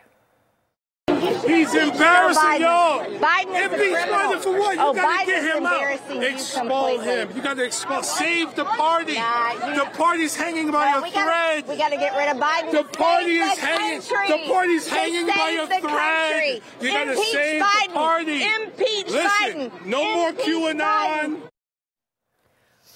Whew. Joining us now, CNN political analyst and New York Times national politics reporter, Astead Herndon, and writer for Very Serious, Josh Barro. I mean, I feel like it was like watching like a scene outside of a high school or something yesterday. I mean, this is what this has turned into just the ultimate Capitol Hill sideshow. That's partly because has no kind of end in sight. George Santos is someone who has no incentive to leave Congress, is making him more famous by the day. And he has He's said running again. that he's running again. He said that that has been a, a thrill, is to become this kind of icon for this stuff. And he's also dealing with a Republican Party that has no incentive to really do much with him. They need him in their small the vote. negotiating window, and particularly as this debt ceiling negotiations are coming up. So it's kind of a rock and hard place that's made the conditions for this kind of shouting match to become a day by day thing on the Hill. And I think it risks turning into even a bigger sideshow than it is already. Yeah, Santos also represents a district that Joe Biden won by eight points, so it's actually conceivable that if they had to have a special election, the Democrats would pick up the seat, the Republican majority would get even narrower. But I think also, like, if you're imagine that you're George Santos for just a second, the congressional seat is the only thing he has in the whole world. Like if he resigns from Congress, what is there left for George Santos to do? And so, you know, the the, the idea that they're going to shame him into resigning, like, you know, the, the one thing that he has to wake up for in the morning is that despite all of this, he is a member of the United States Congress. I think there's no way he's going to go willingly. to a much more serious uh, topic that could be catastrophic for the U.S. economy the debt ceiling. The president did not answer the question shouted at him by reporters in uh, Japan this morning Can you guarantee the U.S. won't default? John Kirby didn't answer Kaitlan's direct question Can you guarantee, can the White House guarantee the U.S. won't default? What, and, and the president's going back to deal with this and cutting off two legs of his trip. It's so strange. I mean, they've done this 103 times since the establishment of the debt limit, and there there have been a number of crises prior that sort of have this rhythm. And you can even you can go read the clips from 1985 with Ronald Reagan, very similar, right up to the line, concerns about what happens if we don't make the payments. And so I think that's part of why people are so blasé about this. That not only have we done this before, we've done the thing before where it's like, oh, this time is going to be different, Yeah. and then this time isn't different. None of these people seem to me like they're quite behaving like they really think the United States might miss a payment on its bonds in a, in a Because couple we never weeks. have. Well, because we never have, but then also, I mean, there are these gimmicks available. I mean, there, you know, the, there's this. You can claim that the Fourteenth Amendment permits the, the the the administration to issue debt in in violation of the debt limit, but then there's also this stuff with. I, I know it sounds silly, but the lar- you can make a large denomination platinum coin and deposit it in the Treasury. Uh, you can issue bonds that have a that that have sort of a, a funky structure that allow you to to basically create accounting gimmicks under the debt limit, which we've already been doing, by the way. We hit the debt limit months ago. They do what they call extraordinary, Extraordinary measures, where they go, they take money out of a retirement fund for federal employees and use that to finance the government. Then they put the money back in the retirement fund uh, after a- after we're done with the, the debt limit crisis. And so there are downsides to pursuing all of those possible workarounds, but I don't think any of them has a, have a downside as large as not paying the, the interest on the debt. And so I think that you know the, the, the extent to which this administration doesn't seem incredibly alarmed by the situation where they're, they're supposed to negotiate this big overall deal in two weeks with lots of complicated parts. Like they want to do permitting reform along with a budget deal and a debt limit deal, and they have to decide rules about how you're going to build interstate power lines. Like the idea that we're going to do all of that negotiation in two weeks just strikes me as crazy. Maybe we'll have a deal to make a deal. This has happened in some prior crises where you have a short term increase, it gives them time to negotiate, and then you have a longer term deal in a few months. On that front, these negotiations do have to happen, and they're happening ma- mainly. They've got emissaries, but it's Biden and McCarthy mm-hmm. that have to come to an agreement. It seems like Democrats, especially in the Senate, are getting concerned about what that agreement could look like, what they may have to vote for. Yeah, absolutely. And I think there's a kind of reality setting in that the position that the White House was holding, that they were going to get that clean increase, is gone. That was not a real position that you could have with this Republican Party the second McCarthy was able to get that bill through. And so that reality is setting in for, I think, members of the Senate that they might have to back a deal that ends up putting more work requirements on things like food stamps. That hasn't really hit well with a lot uh, of senators, with a lot of folks on the kind of progressive side, but you're still seeing congressional leadership move forward with that. I think to Josh's point, there's some other kind of escape hatches. You've had Democrats try to use this special discharge position in the House to have a kind of backup plan for what the White House uh, might be able to negotiate. But McCarthy will also have some pressure too. Remember when he was able to get the speaker gavel, he made those, some concessions to the to, to those uh, of, to those Congress folks to say there was going to be a 72-hour window, for example, before bills reach to the floor. That might not be able to happen with this. It's going to be interesting to see if he he he is able to hold his caucus together as well. The politics of brinkmanship has been the politics of chicken, also politically between these two camps, and both Biden and McCarthy will have pressures coming uh, uh, from both the progressive side and the kind of grassroots Trump side that they're going to have to hold together to get this done. And we never had to be here in the first place. It's Yeah. totally self-inflicted. Tightrope is an understatement. Um, thank you both for being here. We'll see what happens. Of course, this is something that is looming over Biden's whole trip. It absolutely is. Just hours from now, the FDA could decide to recommend the first ever RSV vaccine. It is aimed at protecting infants. Also, this the suspect accused of leaking military secrets was apparently repeatedly warned about his mishandling of classified documents. He was never removed from his post, though. We have more on the investigation ahead. More CNN this morning to come after the break.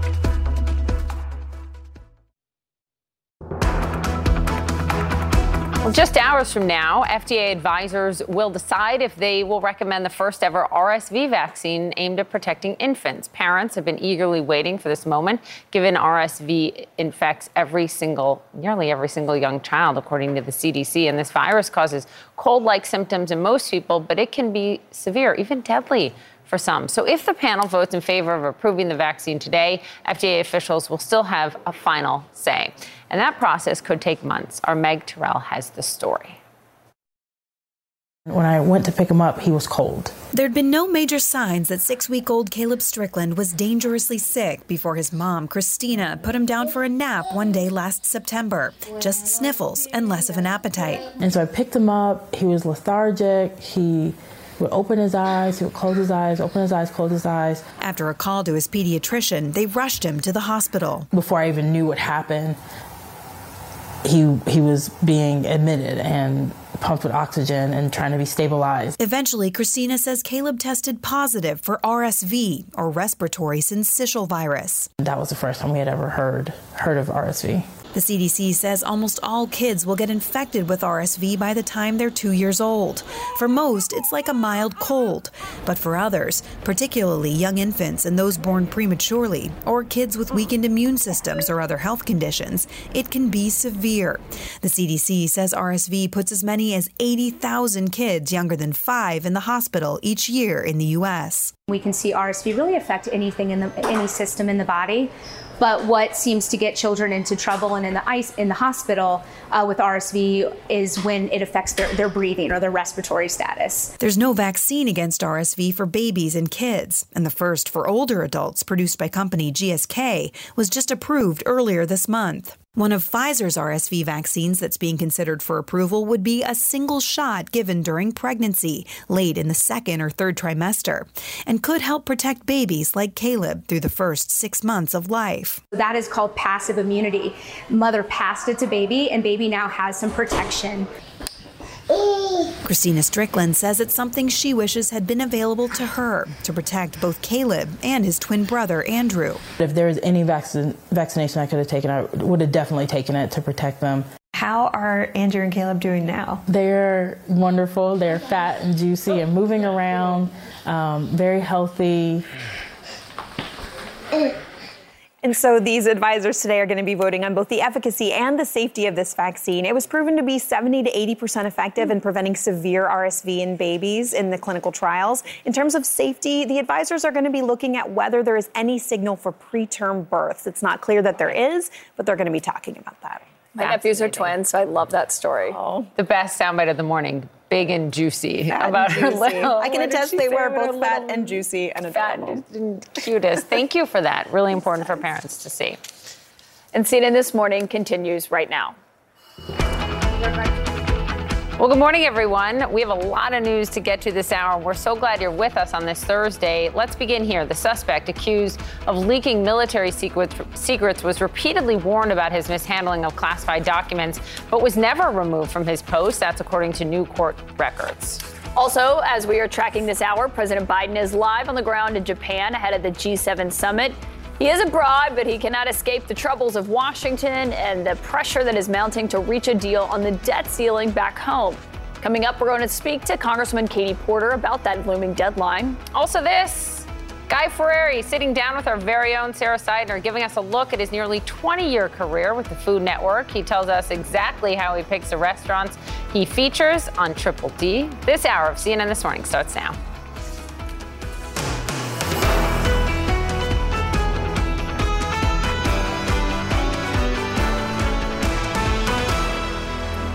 But we do begin with news on Ukraine. Explosions heard in Kiev and other Ukrainian regions as authorities reported a countrywide air attack. This as fierce fighting continues around the embattled eastern city of Bakhmut, with Ukraine gaining some ground in recent days. We do have new video to show you from those recent days showing Bakhmut getting absolutely pummeled in shelling. CNN has obtained new satellite imagery just showing the devastating toll the war has taken on this city in particular over the past year. This is Ukraine prepares for its long awaited counteroffensive to try to reclaim occupied land. Sam Kiley joins us this morning from eastern Ukraine. Sam, good morning. Hey, Poppy. What can you tell us? Six.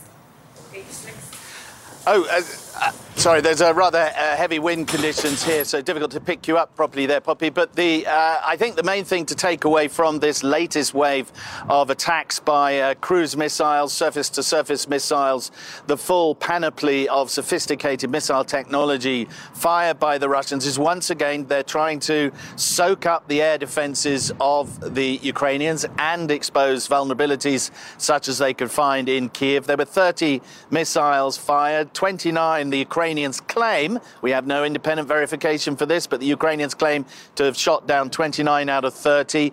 Either a missile or debris of a missile hit the southern port city of Odessa, killing one person. Uh, three people were killed the previous day uh, in uh, missile strikes and uh, artillery attacks in Kherson uh, around the country. So this is a sort of situation normal in the sense that the uh, Russians are doing this regularly in order to possibly absorb or get the Ukrainians to spend as much of their air defenses as they can ahead of the planned summer offensive that the Ukrainians are expected to launch when the Russians will want to get their aircraft into the air uh, more freely to use against the ground forces that the Ukrainians no doubt will unleash. But the ground battle continues in Bakhmut with a peculiar peculiar situation in which the Ukrainians are saying they're advancing on the northern and southern flanks around the city, but within the city, the Wagner mercenary group claims to have concentrated the Ukrainians down to a very small area where they say they are fighting bit, bitter battles against uh, die-hard Ukrainian fighting, fighters,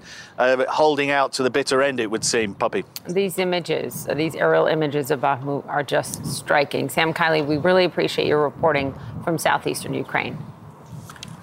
We're also now learning this morning that the young airman who is accused of leaking top secret documents was reported multiple times to his commanders, and he was warned repeatedly to stop mishandling classified intelligence. But despite those warnings, he was allowed to keep his job. That is the new and alarming revelation that federal prosecutors made yesterday. According to military memos that date back to September of last year of 2022, Members of Jack Teixeira's unit at his Air National Guard base alerted commanders after they saw him writing notes about classified intelligence, stuffing those notes into his pocket.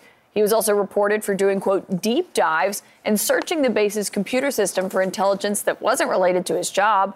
And all of this came months before he was arrested for allegedly leaking a trove of embarrassing and damaging and revealing documents from the Pentagon to video gamer friends online. Here with more is CNN's chief law enforcement and intelligence analyst, John Miller.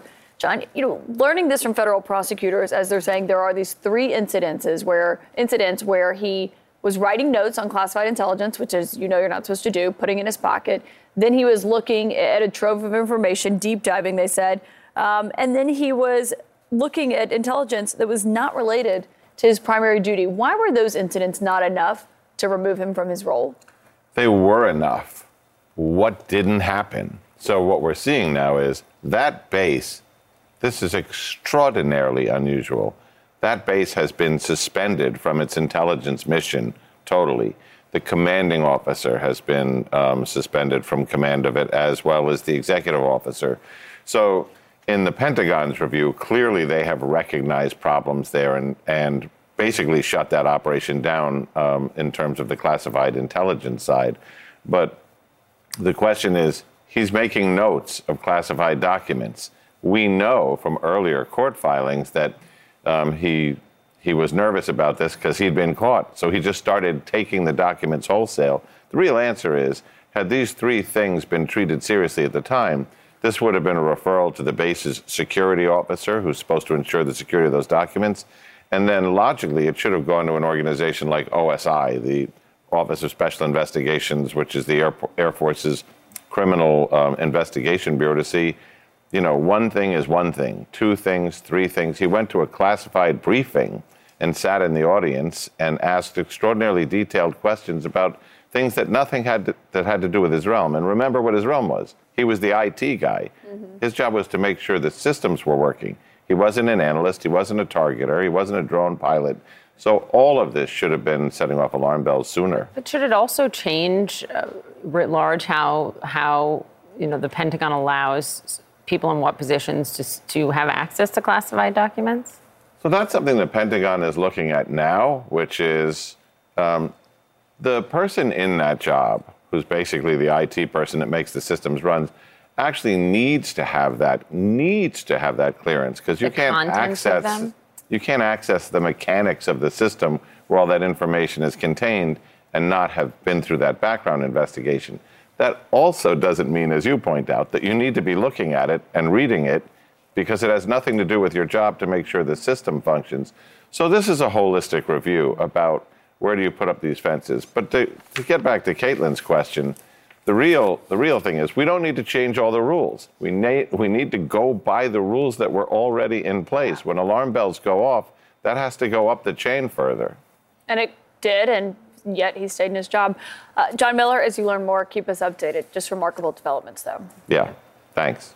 So this morning, three FBI whistleblowers will testify for the first time in a public hearing on alleged abuses of power by FBI leadership. It is the latest escalation of the House Judiciary Chairman Jim Jordan's high profile investigation into allegations that the FBI is weaponized against conservatives. Two of the individuals speaking today have already sat for closed door interviews with the subcommittee, and Democrats have been raising questions about the credibility of their testimony. Our Sarah Murray is following all of this and has more. Good morning, Sarah. Good morning, Poppy. Well, we learned in a letter from the FBI last night they rolled out uh, examples of three employees of the FBI whose security clearances had been revoked, either because they attended the Capitol riot on January 6th or they espoused essentially alternate theories about it. We're learning that two of those employees that the FBI lays out in this letter are going to be witnesses in this hearing today. So that I think gives you an idea of where these folks are coming from that Jim Jordan is putting forward. I mean, one of these men is someone who emailed his colleagues at the FBI telling them to exercise extreme caution and discretion in pursuit of any investigative inquiries or leads pertaining to the events of January 6th. He had also been asked to investigate a possible subject who had been there on January 6th. He said he found nothing.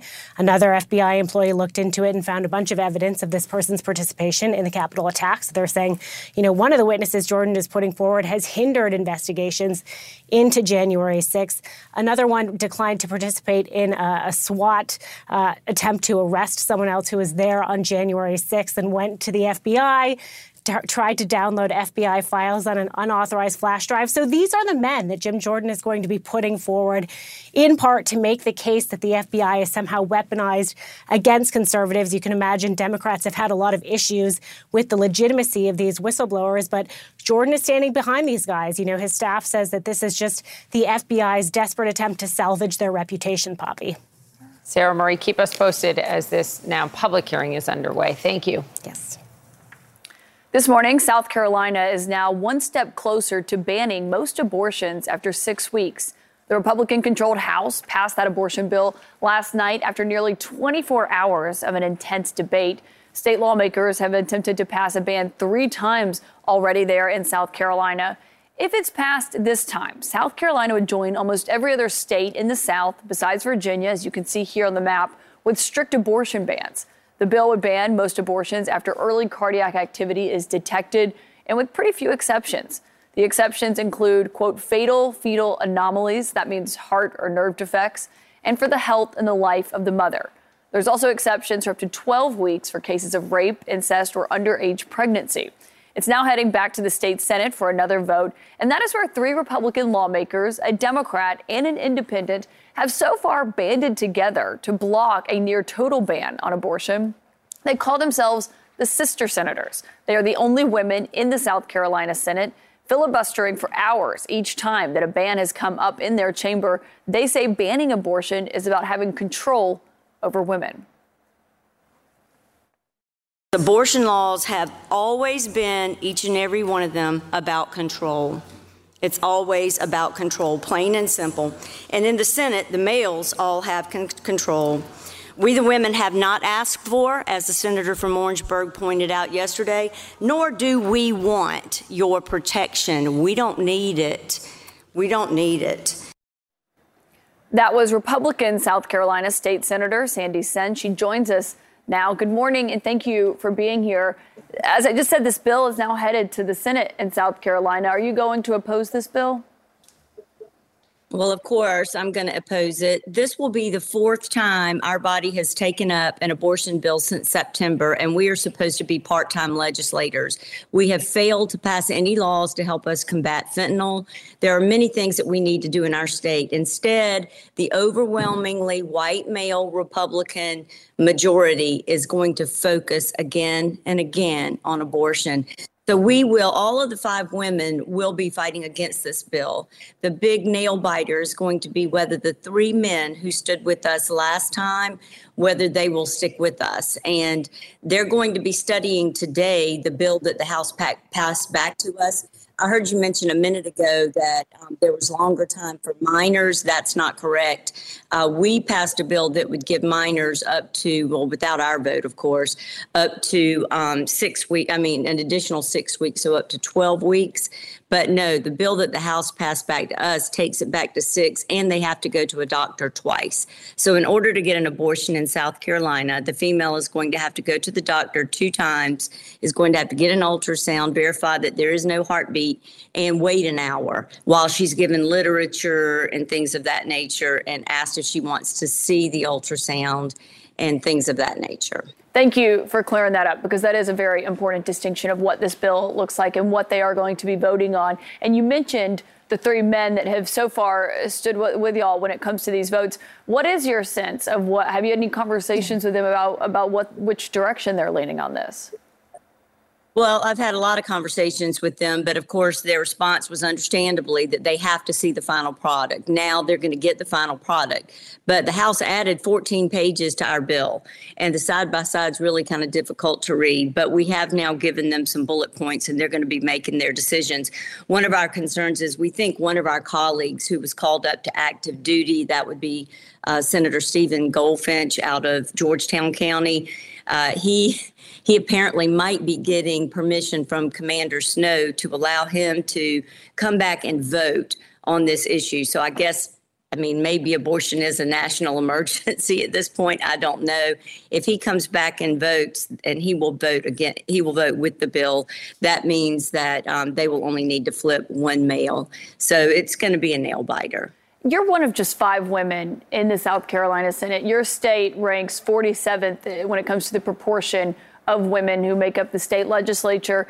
What are your conversations like with the other men, the ones who have voted each time for these near total abortion bans?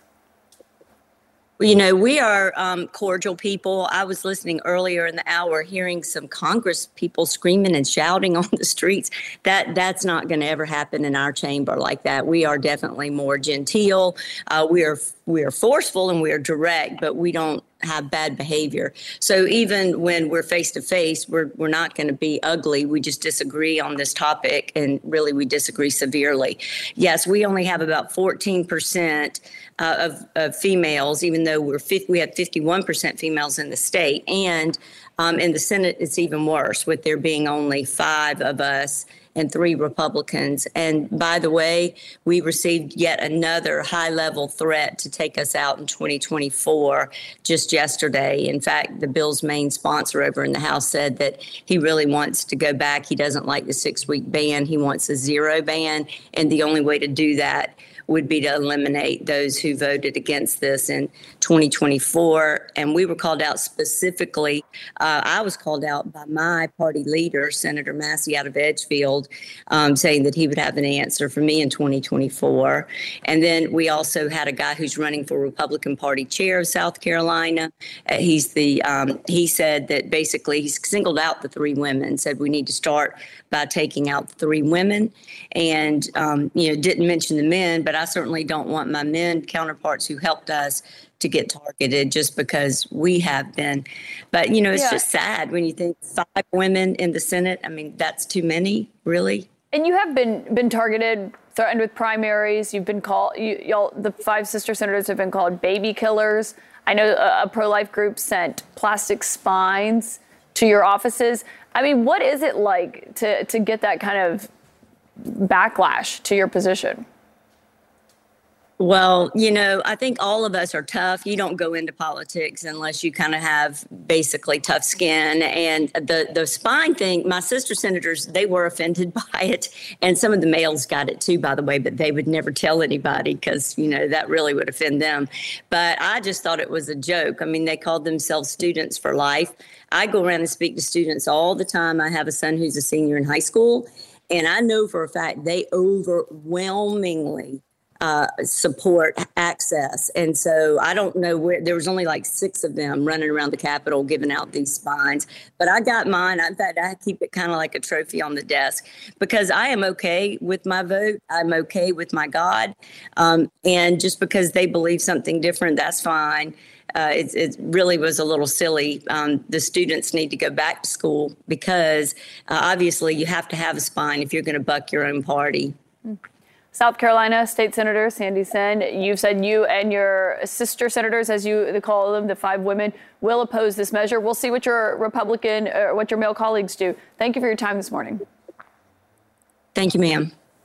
That was really interesting. We'll keep following that very closely, what happens there. This just in sources tell CNN Florida Governor Ron DeSantis expected to make it official next week, officially entering the 2024 presidential race sometime next week. He'll file paperwork with the Federal Election Commission declaring his candidacy and is expected to make his official announcement from his hometown the following week. DeSantis is also gathering top fundraisers in South Florida. They are expected and expecting, I should say, the campaign to be officially launched once they arrive so that they can begin calling donors. Kaitlan. And while we wait for that later today, the Treasury Secretary, Janet Yellen, is planning to meet with bank CEOs in Washington. One of the top topics, of course, is going to be the debt ceiling. Up next, we're going to speak with Congresswoman and Senate candidate Katie Porter about that looming deadline to get a debt ceiling agreement done. More CNN this morning to come after the break.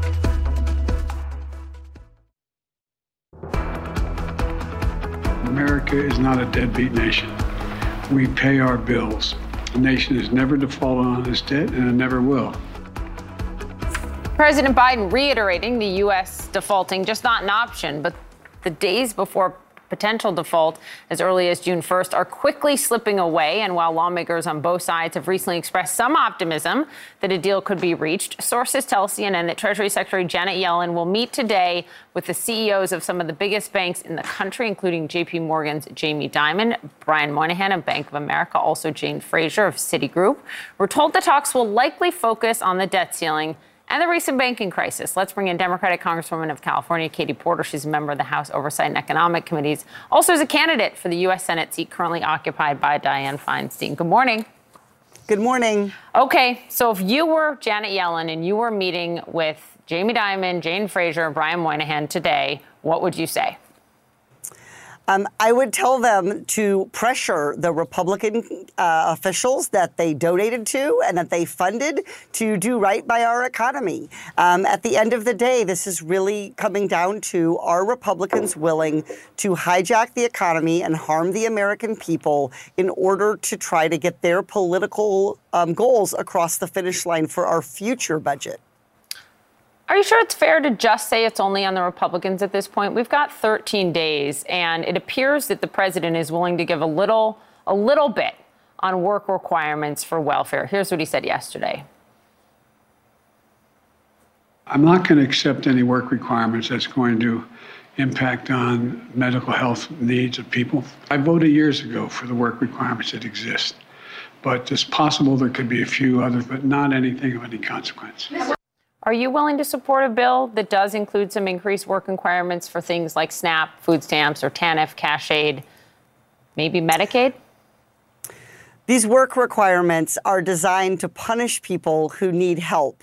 There, everybody would love to be having a full-time job, being able to make ends meet, and not being relying on these government programs. The research is really clear. These work requirements simply don't work to force people into the marketplace. What they do do is inflict harm on children and our seniors. Wow. I think President Biden should not should hold the line on this. This we want every American who can work to do so, but the best way to have them do that is to make sure that they have access to the food and medicine they need to thrive and be able to go out into the marketplace. Just, just, just a point of fact here, Congresswoman. I know you know this because you know this stuff. You read these bills very, very carefully. But the GOP bill that passed the House on this um, does, when it comes to the Medicaid work requirement, they include included does not apply to anyone caring for dependent children. It does not apply to anyone caring for an ailing relative. It doesn't apply to pregnant women. And the CBO, the nonpartisan CBO, scored it and said, look, if you do that and add these work requirements, it would result in $109 billion in savings over 10 years. Still, the president shouldn't budge at all?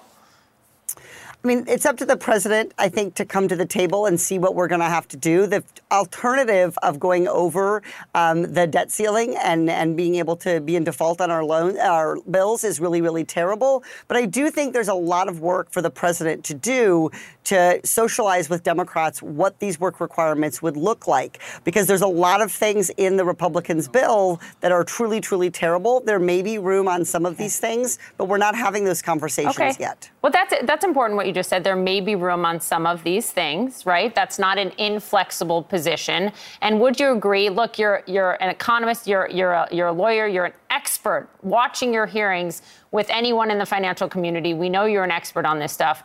Is it your assessment that a default would be more catastrophic for those most vulnerable in this country than some of these requirements in the Republican bill?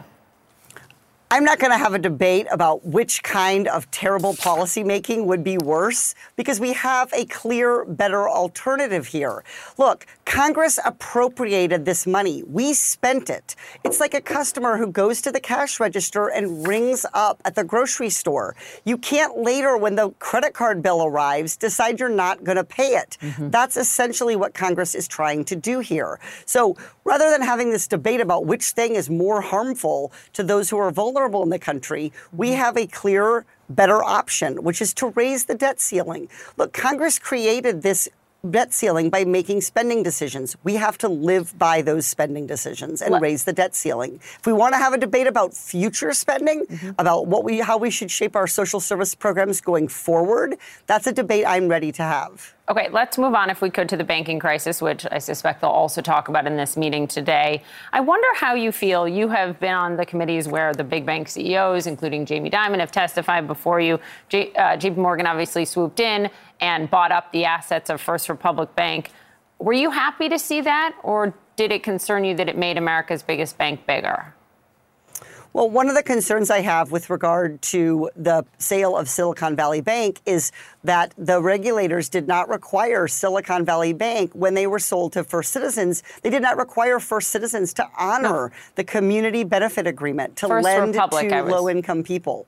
So it's I think it's really important that when we do these deals, when we do let big banks get mm-hmm. bigger, mm-hmm. we don't let them off the hook to serve the communities in which these smaller banks are located in. But when it comes to the First Republic purchase, the most recent purchase by, by JP Morgan. Are you comfortable with that? I mean, I don't think once a bank is in failure, I think you don't have any good choices. Right. And so I think the goal is I think if JP Morgan was willing to buy it and, yep. and they're going to do a good job with it, that was the best choice we okay. had at the time.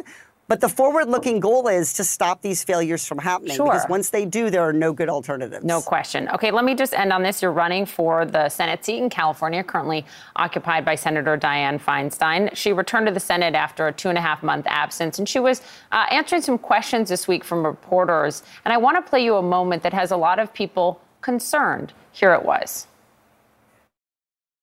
What have you heard? What have I heard about what? About your return. How have they felt about your no, return? No, I haven't been gone. Okay. Um, you should follow them. I haven't been gone. I've been working. You've been working from home, is what you're saying? No, I've been here.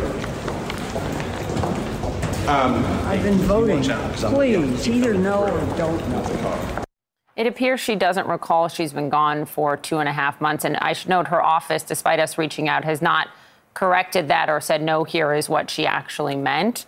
Does that concern you? And do you believe she is fit to serve in the Senate right now? Well, I obviously think California needs a different senator going forward. That's why I was the first to announce, even before Senator Feinstein had made her decision about whether to run for reelection. I launched my campaign back in January because mm-hmm. I think this change is overdue. I haven't spoken to Senator Feinstein, so I'm not able to comment on, on how she's doing and her recovery. But I do think that the Senate and our country needs to look forward and think about how are we going to address these issues going forward. Um, we're going to have more people who are absent. We are going to have more people who fall sick. We are going to have more senators who age, given the, the age of the body. And I think we need some forward looking policies, not just focus on Senator Feinstein, although I understand the concerns, but really look at how are we going to deal with this structurally. This is unfortunately not the first time that we've had the situation where we had a, a real concerns about how senators are um, recovering and whether they're able to come back and really do the job. Just to clarify, are you suggesting an age requirement or an age cutoff? I don't think it's necessarily an age cutoff. Um, I, I, think that there's not necessarily that's not necessarily the right approach. But okay. I do think that we are going to have people who exit the body for short periods of time. Look, we just had Senator Fetterman who was in the yes. hospital for a couple months. Um, we've had senators who have had children. Mm-hmm. Um, if we elect more women, we might have more. Um, and so I, I, think we do need to have some policies like every other workplace in America mm. to think about what are you going to do when someone becomes yeah. infirm, either for the short term or the long term. It's a very fair point. Who steps in and does the job when you can't? Um, Congresswoman, thank you as always. Congrats again on the new book, I Swear. Politics is messier than my minivan. It's a fascinating and frank read. See you soon. Thank you. Thank you. Thank you. Kaitlan. Speaking of a different kind of lawmaker, the mayor of Flavortown sat down with CNN Sara Sidner to talk about his nearly 20 year reign on the Food Network. We'll show you Sara's interview next. Guy Fieri. But no, the dude that you saw 20 years ago and the guy that you see now, maybe for a little bling upgrade, but that's about it. I think the hair might be the same color. I'm going to do a gorgonzola tofu sausage terrine that we served over a mildly poached ostrich egg. Now, since we're in the wine country, I'll be serving that on, on grape nuts and done with a delicious pickled herring mousse right on top. And, oh, I know, delicious. It sends shivers up my spine. No, seriously, folks, real food for real people. The hair, the flair, it was all there. That was Guy Fieri in 2005, before diners, drive ins, and dives, before he was anointed mayor of Flavortown, before he became one of Food Network's most bankable and recognizable stars. He now has half a dozen shows on the network, including Guy's All American Road Trip, which is returning for a second season on June 2nd.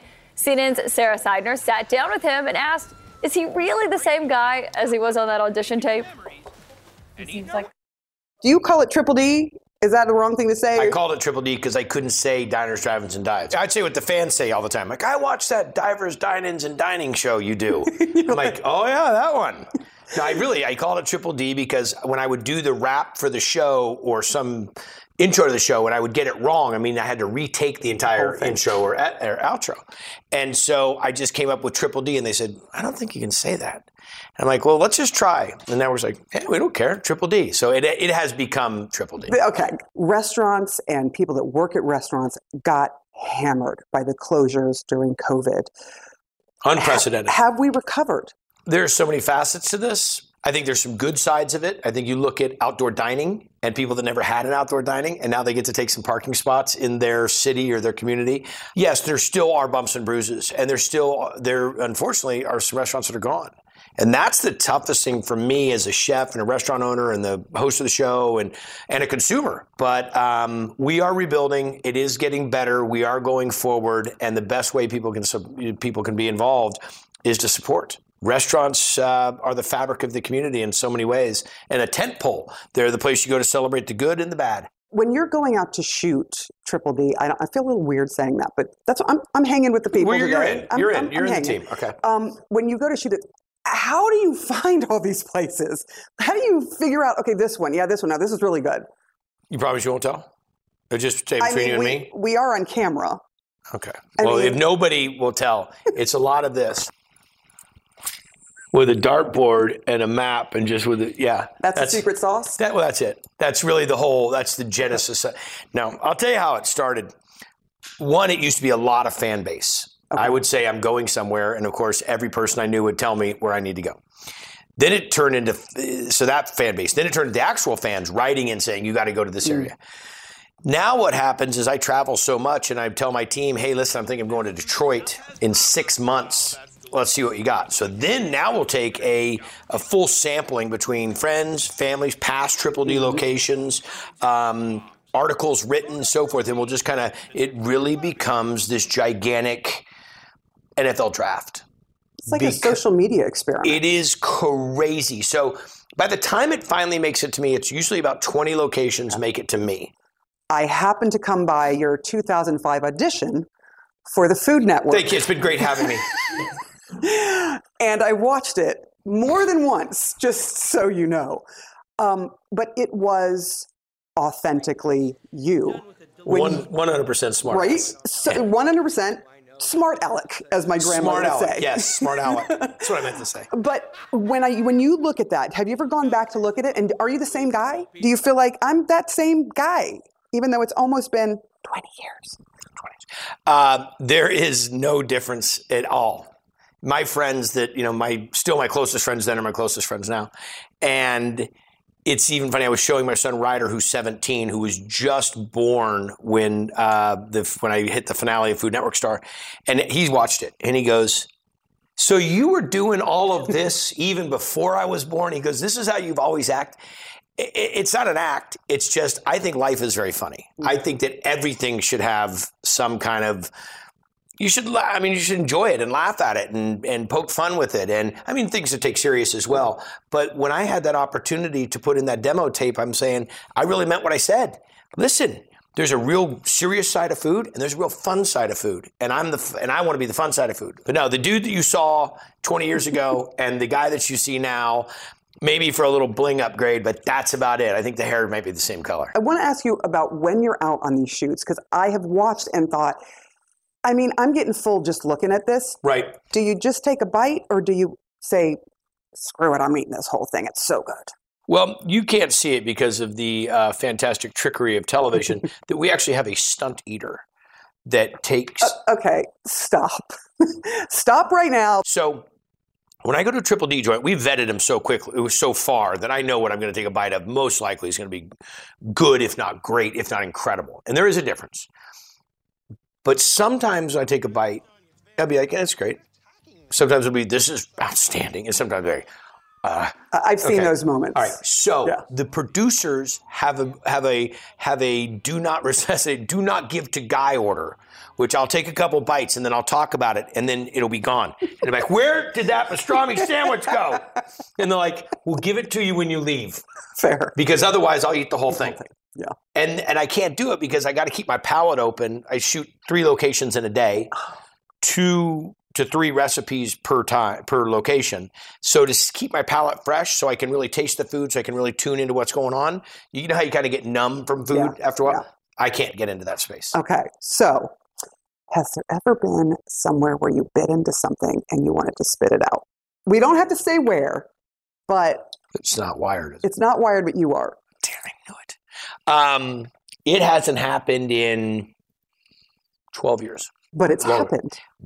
Maybe five or six times. So, listen, I, I have I think I have one of the greatest opportunities in the world because I get to shine the light on just how alive and well America is.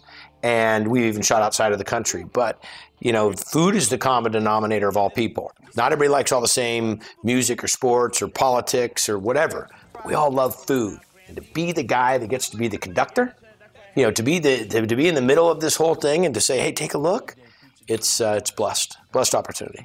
You talked about you know getting to go to all these places, and you really have seen a wide swath of this country, and you've talked to people while their guard is down because when you're eating and enjoying yourself, It's easy to talk How about. we should, it's how we should have our uh, world summits, by the way. I, I agree. You get some barbecue on the You put some some Indian food, some shawarma. You get some pizzas and some margaritas flowing. I think we can solve a lot of the problems that we got going on these days. I'm going to have to agree with you. the great thing is, is when we talk about food, it's become so neutral that you can bring people together that weren't typically going to be together and you can do it over food. Even now with ethnicities, the ethnic foods that are coming in, mm-hmm. people are starting to say, wait a second, I don't understand these this this background or this culture or the music or even the names of the spices. But boy, I love Indian food. You know, and I'm turning people onto Indian food all the time. That's one of my favorite things. Or vegan. You know, people look at vegan with this such this this voodoo. No, I'm sharing it with people and they're going, wait a second. We don't even go to the restaurant because it's a vegan restaurant. We go because it's delicious. Gosh, that was fascinating. I love what he said. I We mean, no all one knows agree food better. food. Yeah. Yeah, I love that. That was great. Love great. that interview from Sara did, that Yeah. Sara did. All right, so if you want to watch more, which I'm sure you do after seeing that, Guys All American Road Trip returns June 2nd, and Diners, Drive Ins, and Dives airs Fridays at 9 p.m. So just six months ago, ChatGPT was just getting launched. It has since become one of the most popular on the planet. Just how popular? Harry Enten is here with this morning's number.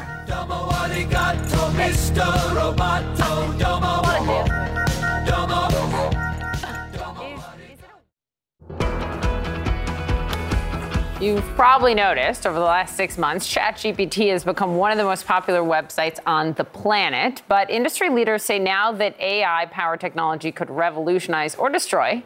No big deal. NBD, everything from democracy to education and national security. Well, we thought we'd talk a little bit more about it. This week's this week, the company's CEO Sam Altman testified in front of Congress and said AI must be regulated to avoid causing quote significant harm to the world.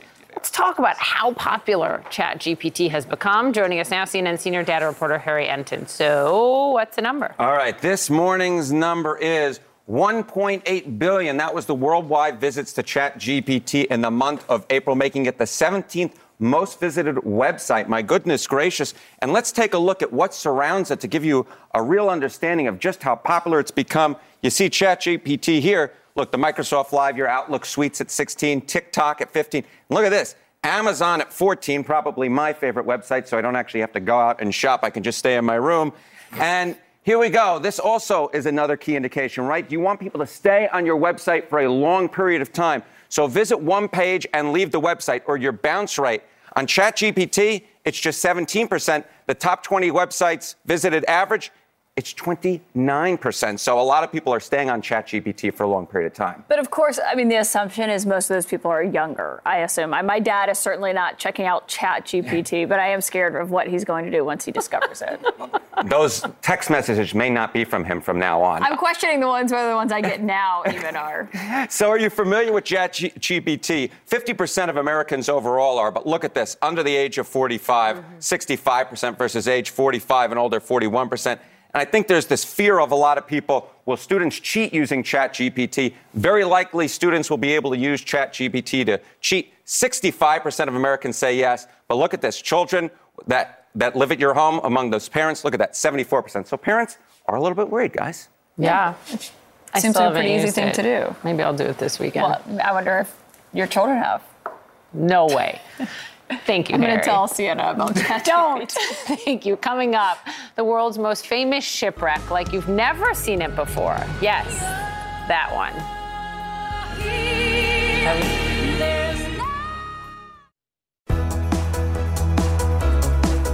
This just in, House Speaker Kevin McCarthy arriving on Capitol Hill, telling CNN negotiations over the debt limit are continuing. McCarthy also offering praise of the White House Director of Office of Management and Budget, Shalonda Young. She's been one of the key negotiators in this process, saying that he has the utmost respect for her and that she, quote, knows her numbers well. Stay with CNN, of course, as those updates continue between the two sides. Let's hope they get somewhere. Meantime, you know it the iconic scene of Jack and Rose on the bow of the Titanic. Remember that?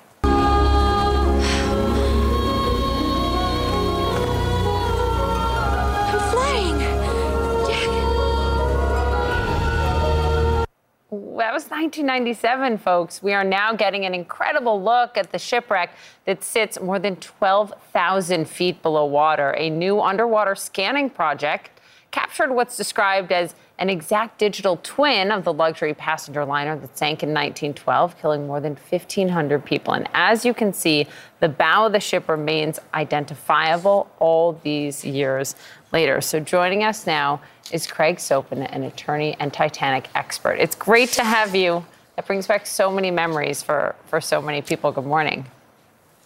Thank you. Good morning. It's great to be here. Well, you're a Titanic expert. What was your first reaction when you saw these scans? All right. Well, this is something like we've never had before. It's really an amazing development. And uh, I would say that probably the most significant development in terms of research since the development of facial recognition wow. software. It gives us an unbridled view of the entire ship in a 3D format, which we never had before. And it's very important that we have that and very fortunate that we have it now because the Titanic is disintegrating at an alarming rate. And at some point, all we're going to have left are images such as this. And since we're going to have what can be considered an exact duplicate of the Titanic as it rests today, we'll be able to continue studying the ship because there's still a lot of unanswered questions and probably questions that we don't even know exist until we get into this research. For example, there were, yes. Well, Craig, I didn't realize that there are still so many unanswered questions about exactly how the Titanic sank. And you say that there are questions about what damage the iceberg mm. actually caused to the ship. So, do you think you'll be able to learn more about that from these scans? Yeah, absolutely. Uh, when the ship went down, there were some eyewitnesses who said, We saw the ship break in two. And a lot of people did not believe them. And then once the ship was discovered in 1985, it became apparent that they were correct. And now we'll be able to see the mechanics of how that actually occurred. The clarity, the detail of these images are absolutely incredible. You can even see, and by the way, when you're looking at this, you don't even see the murky ocean surrounding the ship, which has really been an impediment to some of the 2D images that we've taken before. But you can actually see unopened bottles of champagne and even a serial number on one of the propeller blades from the ship. So the detail is incredible. It's going to allow us to examine the mechanics of the sinking, as well as what kind of damage the iceberg actually did. Everyone assumes that the iceberg just made some piercing or slashes to the starboard side of the ship, but other things could have happened as well that we just couldn't uh, determine before because the Titanic sits in a very hostile environment. And with these 3D images, we're going to be able to answer a lot of those questions once engineers really get their hands on this. Wow. Oh, totally fascinating. Unopened bottles of champagne. That's that level exactly of detail is amazing. Craig, thank you so much. You're an expert on this, so we really appreciate your time this morning. Thank you. My pleasure. Take care. Thank you, Craig. All thank right. you all for joining us. See you tomorrow. It's Friday tomorrow. Yep. CNN News Central starts right after this quick break. That is it for this episode of CNN This Morning. You can check out our lineup of podcasts and showcasts at cnn.com slash audio or in your favorite podcast app. Thanks for listening. Quality sleep is essential, and that's why the Sleep Number Smart Bed is designed for your ever evolving sleep needs. So you can choose what's right for you whenever you like. Need a bed that's firmer or softer on either side? Helps you sleep at a comfortable temperature, quiets their snores. Sleep Number does that. Sleep better together. JD Power ranks Sleep Number number 1 in customer satisfaction with mattresses purchased in-store. And now, save 50% on Sleep Number limited edition smart beds for a limited time. For JD Power 2023 award information, visit jdpower.com/awards. Only at Sleep Number stores or sleepnumber.com. Now streaming exclusively on Max, a new CNN flash doc about the album that has Nashville talking. Call Me Country. Beyonce and Nashville's Renaissance. Watch it at max.com/slash call me country. Max subscription required.